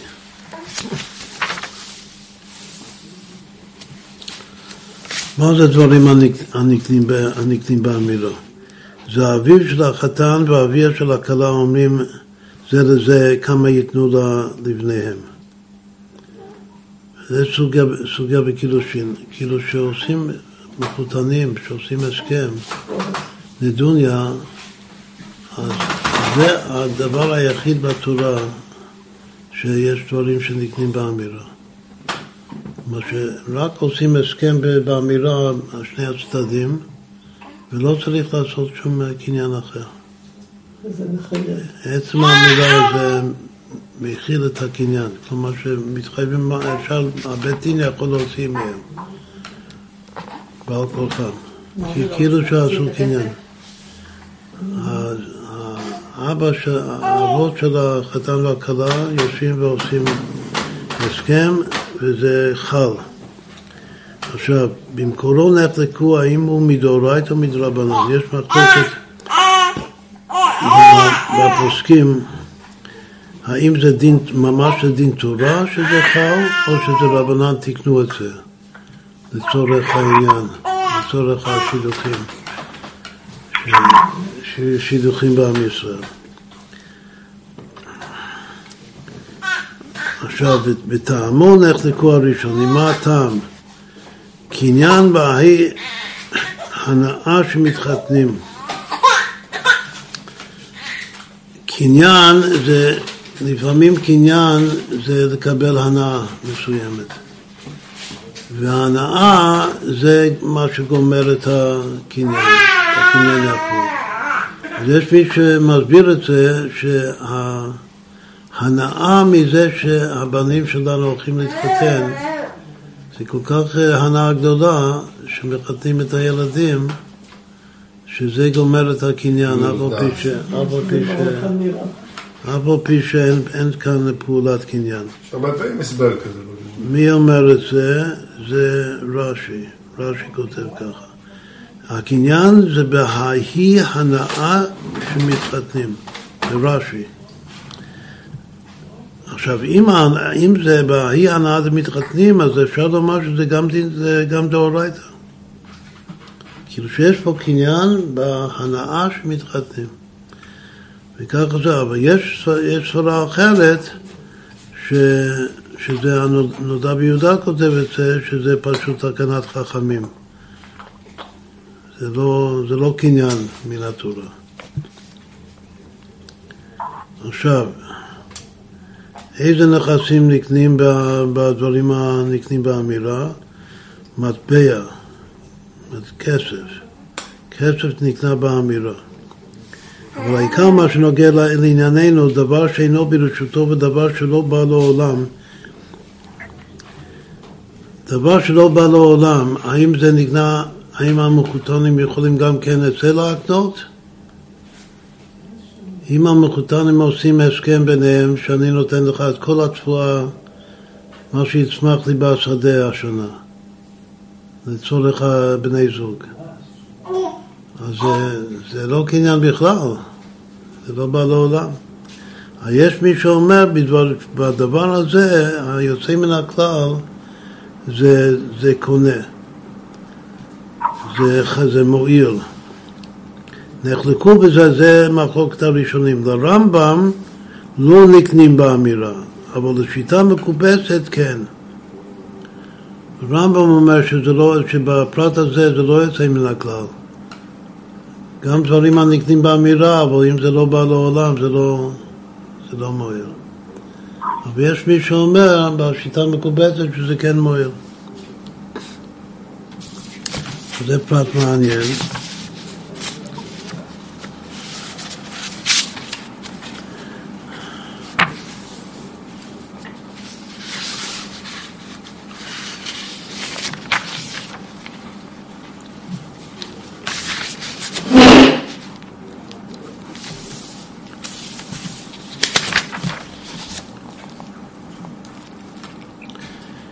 יש שלושה דברים דומים שלא למדנו עדיין. יש, יש הדין של דבר שלא בא לעולם, עכשיו יש בעצם ארבעה דברים בגלל שהוא לא מביא את זה כאן. הוא מביא שיש דינים דומים, שלושה. יש, אי אפשר להקנות דבר שלא בא לעולם, אי אפשר לה, להקנות דבר שאינו ברשותו, דבר שיהיה עוד דבר, דבר שיש במציאות, אבל זה לא ברשות שלי, בגלל שמישהו גנב את זה ממני, גזל את זה ממני. אז נמצא ברשות עכשיו, ברשות הגזן, ואני רוצה למכור את זה למישהו אחר. אני, אין, אין לי כוח להוציא את זה מידי הגזן, אבל זה שלי, הוא גזל את זה, אני רוצה למכור את זה למישהו אחר, האם אפשר או לא? אז כתוב שזה זה כמו דבר שלא בא לעולם. ברגע שזה לא ברשותי, אז אני לא יכול למכור את זה. זה דבר שני, ויש עוד דבר שלישי, שזה דבר שאינו שלו. האם אני יכול לאסור דבר שהוא בכלל לא, לא שייך לי? מה הכוונה? הכוונה לדוגמה בעבודה זרה. אם מישהו משתחווה לעבודה זרה, אז, אה, אז הוא אוסר את החפץ. הוא אוסר את החפץ. זה נעשה, החפץ של זה נעשה איסור חמור. מישהו משתחווה לאבן. אבל מה, מה הכוונה אם מישהו משתחווה לאבן שזה לא שלו, שזה שייך למישהו אחר? האם הוא אוסר את הדבר שלא שייך לו? שזה סוג של חלוט. אז גם כן, הדין הוא שלו, שאין אדם אוסר דבר שלא שלו. וזה נוגע לכמה דינים בתורה. אז יש פה שלושה דברים דומים הוא כותב, אבל אנחנו נוסיף גם את, הדין הרביעי, של דבר שאין, שאין בו ממש, ואז יהיה לנו י"ק ו"ק, שאין בו ממש, אמרנו זה חוכמה, ולא בא לעולם, אמרנו שזה, שזה בינה, ו, ואינו ברשותו, זה, הרשות זה האבק, המידות, זה הרשות של, כאילו המרחב של הבן אדם, וזה שזה בכלל לא שלו, שזה שייך למישהו אחר, אני לא יכול לעשות דבר ששייך למישהו אחר, זה יהיה המלכות. זה עוד וורט. המלך כן יכול. מה? המלך כן יכול לקחת משהו שהוא לא שלו ולהפוך. לא, זה משפט המלך. סתם בן אדם לא. עכשיו, לגבי הפקר, האם אני יכול להפקיר נכס שזה לא בא לעולם. דינו תלוי במהותו של ההפקר. יש מחלוקת מה זה אני מפקיר משהו. האם אני יכול להפקיר את הפירות של הדקל שיצמחו. עכשיו אני מפקיר את זה כמו בשביל, שזה הפקר, זה, עניים יכולים לקחת. אני עכשיו מפקיר את הפירות של הדקל שיהיו במשך כל השנה. האם זה חל או לא? זה תלוי בחקירה, גם כן במחלוקת האחרונים, האם הדין של ההפקר זה דין של קניין, כלומר זה שאני מפקיר את הרכוש שלי, אני מקנה אותו לכל, לכל העולם. או שהפקר זה נדר. או שהפקר זה סוג של נדר. אם, אם זה סוג של נדר, זה חל על דבר שלא באו לעולם. למה? בגלל שנדר או שבועה, כתוב כל אשר... צריך לקיים מה שהוא אומר, שלא יהיה חד דבריו. אבל אם זה הקנאה, אם זה קניין, אז זה לא חל, כמו כל קניין, שזה לא חל על דבר שלא בא לעולם. עכשיו כאן נגיד עוד, נקצר פה, נקצר פה. יש הבדל, יש שבועה של דבר שהוא בורח באוויר, שבוע שוב. יש שבוע שוב שזה לא, הוא לא חייב עליהם, זה משהו שהוא לגמרי לא, לא ריאלי. כן. הנה, שהוא ראה כוכבים פורחים מהאוויר. כן, כן, כן, אם זה... זה לא נקרא שבוע שם. גם בשבוע יש כנראה גדרים. כל שדורו שלא בעולם אותו דבר, זה... יש גם בזה, ככה זה עוד לא בא לעולם. יש, כן. זה כנראה. יכול להיות שזה התיווך של כל הדברים האלה. האם יש לזה איזושהי ממשות או לא, לגמרי. עכשיו אין בו ממש שלא בא לעולם לפני שני דברים כאן.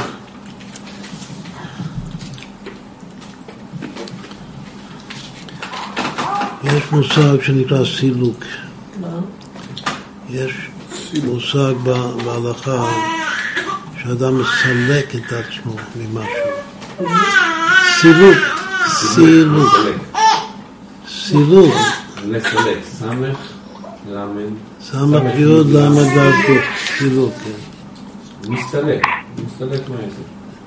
מסתלק, הוא מסתלק, מעולם, מסתלק, בדרך כלל מסתלק, הוא מסתלק מאיזה זכות שיש לו. יש לו זכות לקבל, כמו, אה, לא יודע, היום גם, זכות לקבל איזה תקציב. אז הוא, מס... אני מסתלק, לא צריך את זה, כאילו, מסתלק מזה. זה נקרא סילוק. אז גם יש, יש גם כן דין של מחילה, שהוא מוכל. זה דינים שונים, יש מחילה ויש סילוק. אז גם כן יש שאלה לגבי מחילה ולגבי סילוק, אם זה חל על דבר שלא בא לעולם. אבל סילוק, כנראה שכן, כאילו מה, יש פה עוד... שבסוף מאמר חסידות כתוב סליק.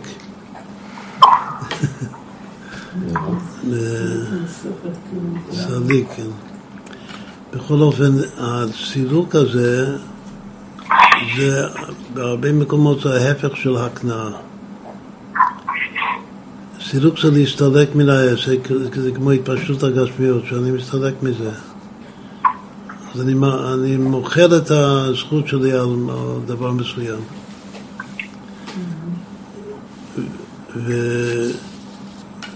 ובקבלה יש מושג הסתלקות והתפשטות, שכל בריאת העולמות מיד שהשם עשה, הצמצום הראשון זה סילוק. הצמצום הראשון זה נקרא בדרך סילוק, לא בדרך מיעוט. יש צמצום של מיעוט וצמצום של סילוק. זה ממש אותה מילה. כתוב שכל סדר ההשתלשלות זה סילוק והתפשטות. שזה מתי ולא מתי. זה ממש מושגים בהלכה, משהו מאוד, מאוד יפה. שיש סילוק, ההתפשטות זה הכנעה, כאילו נבין יותר טוב מה זה הכנעה. הכנעה זה להעביר חפץ הלאה. להעביר חפץ הלאה, זה כמו שאמרנו קודם, שבדבר שאין, שלא בא לעולם יש שלבים עד שזה בא לעולם. שזה צריך לעבור את כל העולמות, כל השלושה רגעים של אבולעפיה, עד שזה נולד לתוך המציאות. ואחד שהוא יותר למעלה, כמו רב מאיר, אז בשבילו זה כבר מציאות בעולם היצירה, בעולם הבריאה אפילו. זה כבר מספיק מציאות שהקניין חל על זה. בכל אופן, ההקנאה זה להמשיך את ההשתלשלות הלאה, כלפי מטה. וסילוק זה, זה לעלות. סילוק האורות בעולם התור שנשבר, אז האורות הסתלקו ועלו לשורש. אז גם כן, בכל ההלכות כאן יש הרבה סילוק מול הקנאה. סימן שההקנאה זה התפשטות. התפשטות וירידת העולמות. אז ככל שעושים יותר קניינים, זה לשון תיקון, כתוב, זה עולם התיקון. אז מורידים ש... שיהיה דירה בתחתונים. כאילו כל התכלית של הקניין זה להוריד את. מה שבכוח, להוריד את זה בפועל. שיהיה דירה להשם יתברך למטה. מה? מסתלק יקור לקודשו ברוך הוא לעולם, כן, כן, זה כן. סילוק אחר. זה סילוק של רוממות, כן, של, של התגלות. אבל גם כן בדרך סילוק. מסתלק זה, זה בוסי דגני עכשיו. זה גילוי של אור מקיף. זהו, זה ה- המעלה של סילוק. עכשיו לגבי עובר, סודות וחקירות. אחי קם קשה. יש מחלוקת, הנה, צריך, להבין את העניין של, של עובר, שזה דבר שלא בא לעולם. כתוב שעובר ירח עמו. כתוב שבא לקל דאבוה, שהבן הוא הרגל של האב, זה הבן אחרי שנולד. אבל כתוב שעובר זה ירח עמו לפני שהוא נולד, אז הוא ירח עמו. אבל זה מחלוקת כמו, הרבה- כמו רוב הדברים בחז"ל, זה, יש אחד שסובר ככה, שעובר ירח עמו, ויש מי שסובר שעובר עליו לא, דרך. ומי שסובר שזה כן ירח עמו זה הרבי אליעזר, מי שסובר שזה לא ירח עמו זה רבי יהושע וחכמים, ובדרך כלל ההלכה זה כמו רבי יהושע נגד רבי אליעזר. אבל כאן יש יוצא מן הכלל, יוצא גדול מאוד מן הכלל, שלפי התוצאות הרמב"ם הם פוסקים, והשולחן אורך פוסקים שכן, שהוא בר ירח עמו. נגד רבי יהושע, שזה חידוש גדול. עכשיו, מה לגבי קניינים? כאילו יש פה גם כן סיפור של כתוב ש... שדבר שאין בו, שלא בא לעולם אי אפשר להקנות. השאלה אם אני יכול להקנות לדבר שלא בא לעולם. אני לא יכול להקנות, למכור לך דבר שלא בא לעולם. אבל האם אני יכול להקנות, לתת מתנה לעובר? זו השאלה. האם אפשר לתת מתנה לעובר? אז כתוב ש... שהמזכה לעובר שבמי אשתו, אם זה אשתי, אני נותן מתנה לעובר ש... שברחם אשתי זה חל. למה זה חל? זה חל בגלל שתי, שתי סיבות, יש פה מחלוקת למה זה חל. כתוב בגמרא שזה חל. ביור הטעם נחלקו הראשונים, האם זה משום שגמר ומקנה בכל ליבו, היות שזה הבן, העובר שלו, ולכן שאף על פי שהעובר לא בא לעולם, לכאורה אי אפשר להקנות, כמו שאי אפשר להקנות דבר שבא לעולם, אי אפשר להקנות לדבר שלא בא לעולם. אף על פי כן, היות שזהו האבא, אז הוא כל כך קרוב לעובר הזה, שאני אומר שהוא נתן לו בכל ליבו ולכן חל. זה לפי הגמירות דעת, שהוא גמר בדעת. יש מי שאומר משהו אחר, אומר שבדרך מתי האבא רוצה לתת מתנה? אז יכול להיות שהאבא פוחד שלא יישאר כאן בעולם הזה, לא יודע מה. אז כתוב כדי שלא תתערף עליו דעתו. אם לא תזכה את העובר מה שהאבא רוצה לתת לו, אז להתערף עליו דעתו, ואז זה תקנת חכמים שאומרים שהקניין אה, חל. זה דבר אחד.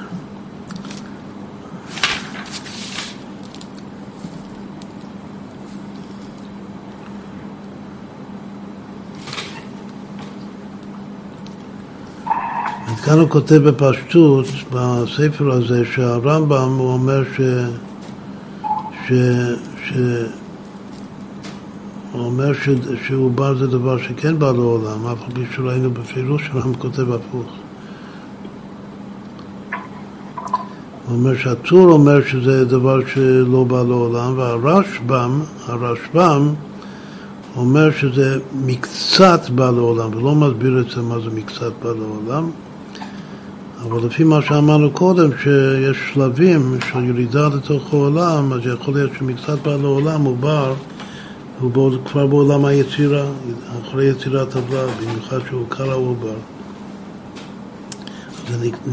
אז זה, ממוצע, שהוא מקצת בא לעולם. לדעת הרשב"ם.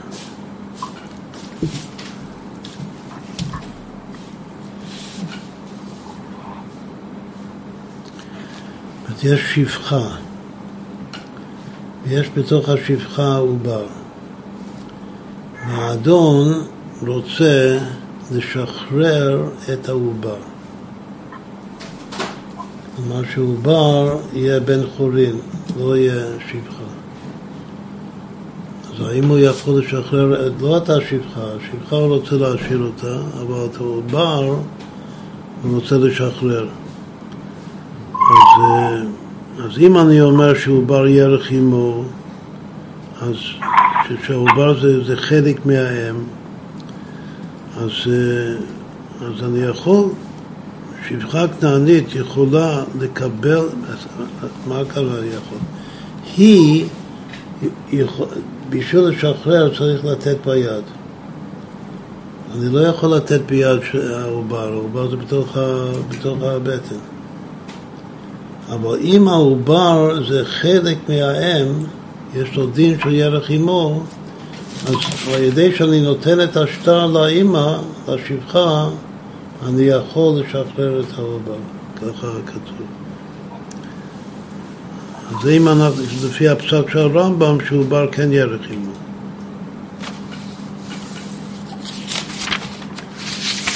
כלומר שגם כן מי שעושה מבצע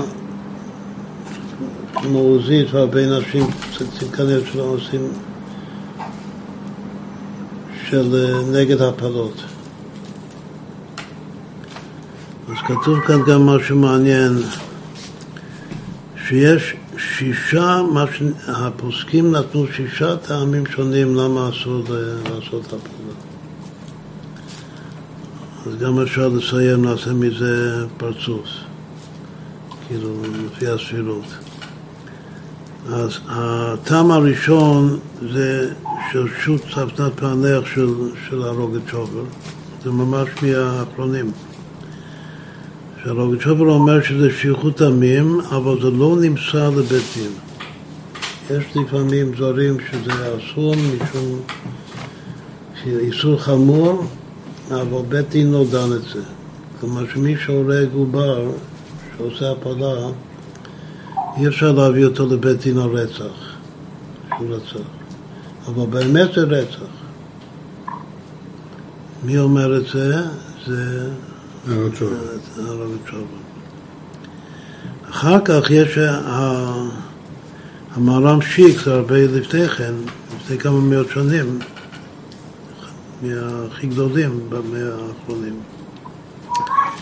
שהוא אומר שלגבי מהות העובר של אדם זה לא נפש שאפשר לח... כאילו לומר שזה רצח, אבל זה, הוא קורא לזה חצי שיעור, חצי שיעור אסור מן התורה. שעובר זה חצי בן אדם, יש לו דין של חצי שיעור, וזה מושגים אה, בהלכה. לכן אסור, אסור, חצי שיעור זה אסור מן התורה, אסור להרוג אותו, אבל לא, זה לא רצח בכלל. זה רק חצי שיעור. הדבר השלישי זה שו"ת בית שלמה, אומר שזה אסור מדין חובל. להרוג עובר זה כמו לחבור בבן אדם. זה לא, זה לא כמו להרוג בן אדם, אבל זה כמו לחבור. חובל במי? חובל באישה? מה? חובל באישה או חובל בבלד? חובל את עוד לא בא לעולם. הוא לא כותב כאן, אבל זה על פי פשט זה חובר בבלד. הכל כאן זה הולך על הבלד. הבלד זה לכאורה, אם זה חובל אז זה רוצח. אין לו דין שלו, זה- יש לו דין של... חובל- חובל זה שהוא נושא מכה, לא שהוא... נכון, אז כאן הוא רוצה, זה הפלה, כן, הוא רוצה, הוא ממית אותו בסוף. הוא, הוא מת, אבל הד- האיסור, מה שהוא עבר, הוא עבר איסור של חובל. הדבר הרביעי זה עוד יותר מוזר, זה שו"ת החוות יאיר. חוות יאיר זה גם משהו מאוד אה, מוסמך. יש עוד שו"ת עטרת חכמים ועוד משהו, זכות את אברהם, שלושה דברים אה, אחרונים חשובים. שאומרים שהפלה זו הוצאת סלע לבטלה. שמה? זה דין של הוצאת סלע לבטלה. זה מפריע. שיש מי שאומר שצריך למסור את הנפש על זה. בכל אופן, זה, ה- זה, זה כאילו, זה האיסור שיש בזה. ויש אחד חמישי, שזה השואל ומשיב גם כן, זה פשוט חשוב מאוד שאמרנו, ציטטנו אותו קודם, שהוא אומר שזה, שזה פשוט איסור של בל תשחיס.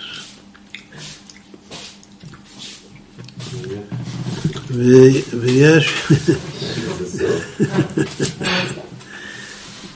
ויש דעה שישית, שזה הכי מעניין, שזה מהמנחת אשר, זה מישהו מעכשיו. הם חולקים כולם או שזה כולו הסליבו? מה? הם חולקים או שכל אחד מוסיף? לתפוי יח. ודאי שזה חוקים, כל אחד אומר מה, כאילו מה היסוד? כל אחד ממציא זה לא- זה לא. רעיון. מה היסוד כאן?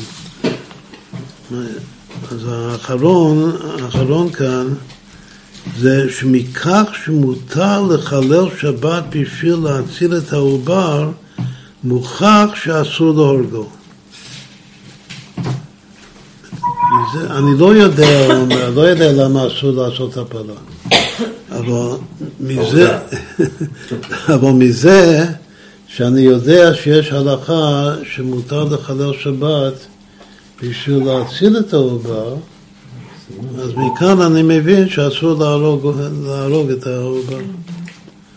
זה כמו שאם אם- אם עדיין התינוק לא נולד, כן, אבל יודעים שהוא צריך להיוולד עכשיו, כן.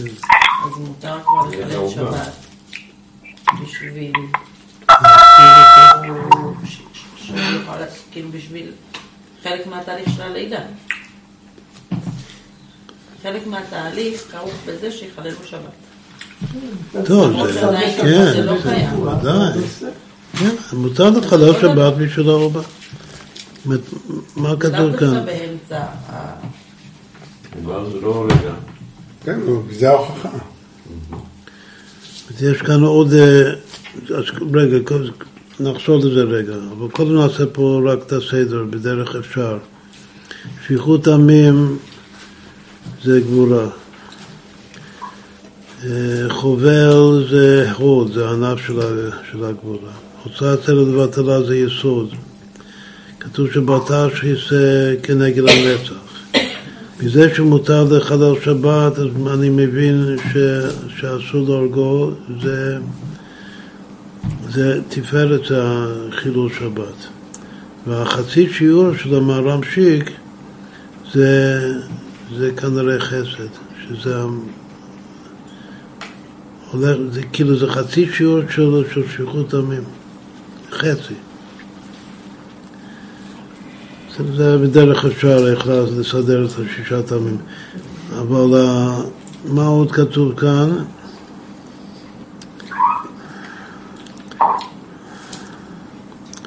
מעוברת שהאריכה ביום הכיפורים. צריך להאכיל את, ה... להאכיל את האישה ביום כיפור. מעוברת שהאריכה והתאהבתה לאיזה מאכל. ביום כיפור. אז למה, למה מאכילים? האם הוא גם כשהם... לא. האם מאכילים אותה בגלל חשש סכנה של העובר, או רק בגלל חשש סכנה שלה? זה חקירה. למה יש, דין שמאכילים אותה? אז, השאלה, מה, למה מאכילים אותה? בשביל להציל את החיים של העובר, מאכילים אותה ביום כיפור, רק בשביל... שמה נפקא מינה? נפקא מינה שאם היא, אם היא אומרת שאני אחזיק מעמד. אם היא אומרת, אבל מי אומר שהיא יודעת? בסדר, אבל נאמר ש... אמא באוזן. חושב שהיא יכולה שהיא תסבול את זה, אבל מי יודע לגבי עובר, העובר- אולי העובר לא- לא- לא ישרוד, חס ושלום. כתוב שלוחשים לה באוזן, ואז... אה, כן. אחר כך לגבי חילול שבת, בשביל להציל את העובר, האם זה רק כאשר ה... האם זה גם כשהאם חיה? כתוב שאם אה, חלילה וחס האמא האמא נפטרה תוך כדי החבלי לידה, אז עושים את כל הפעולות בשבת להציל את העובר. האם גם כן כשהאמא חיה מחללים שבת? אז, קודם אמרנו שכן. אומרת, אם האמא לא חיה, אז העובר הוא ודאי נחשב חי ונפש. אלא שדלת ננעלת בפניו, הוא סגור עכשיו בתוך הרחם עדיין. אבל זה ודאי. בוודאי הוא זה חי. חי לסוף. אבל אם האמא עדיין חיה, אז יכול להיות שהוא לא נחשב. וזה החקירה כאן, האם הוא נחשב נפש וזה. הרמב"ן כתב, אז מה, מה ההלכה אומרת?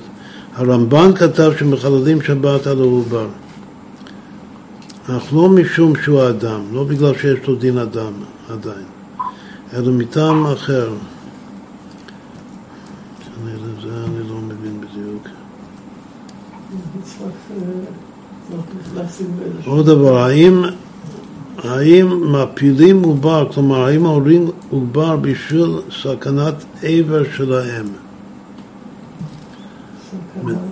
אם, אם האימא בסכנת נפשות, ויש לו דין רוידס. אז עושים, אז זה יש שני טעמים. הרמב"ם אומר שזה דין רודף, רדף, אבל רש"י כותב שזה בגלל שהעובר זה עדיין לא נפש. רש"י כותב שזה לא שפיכות דמים. לכן ודאי בשביל להציל את האימא. לעבור את ה... ש... שיש עדיין גם בקדושת הפרמטנטרו. צריך, זה, זה, זה בעצם מה שרבי אומר, להמשיך לראות אותו בכלים לתיקון.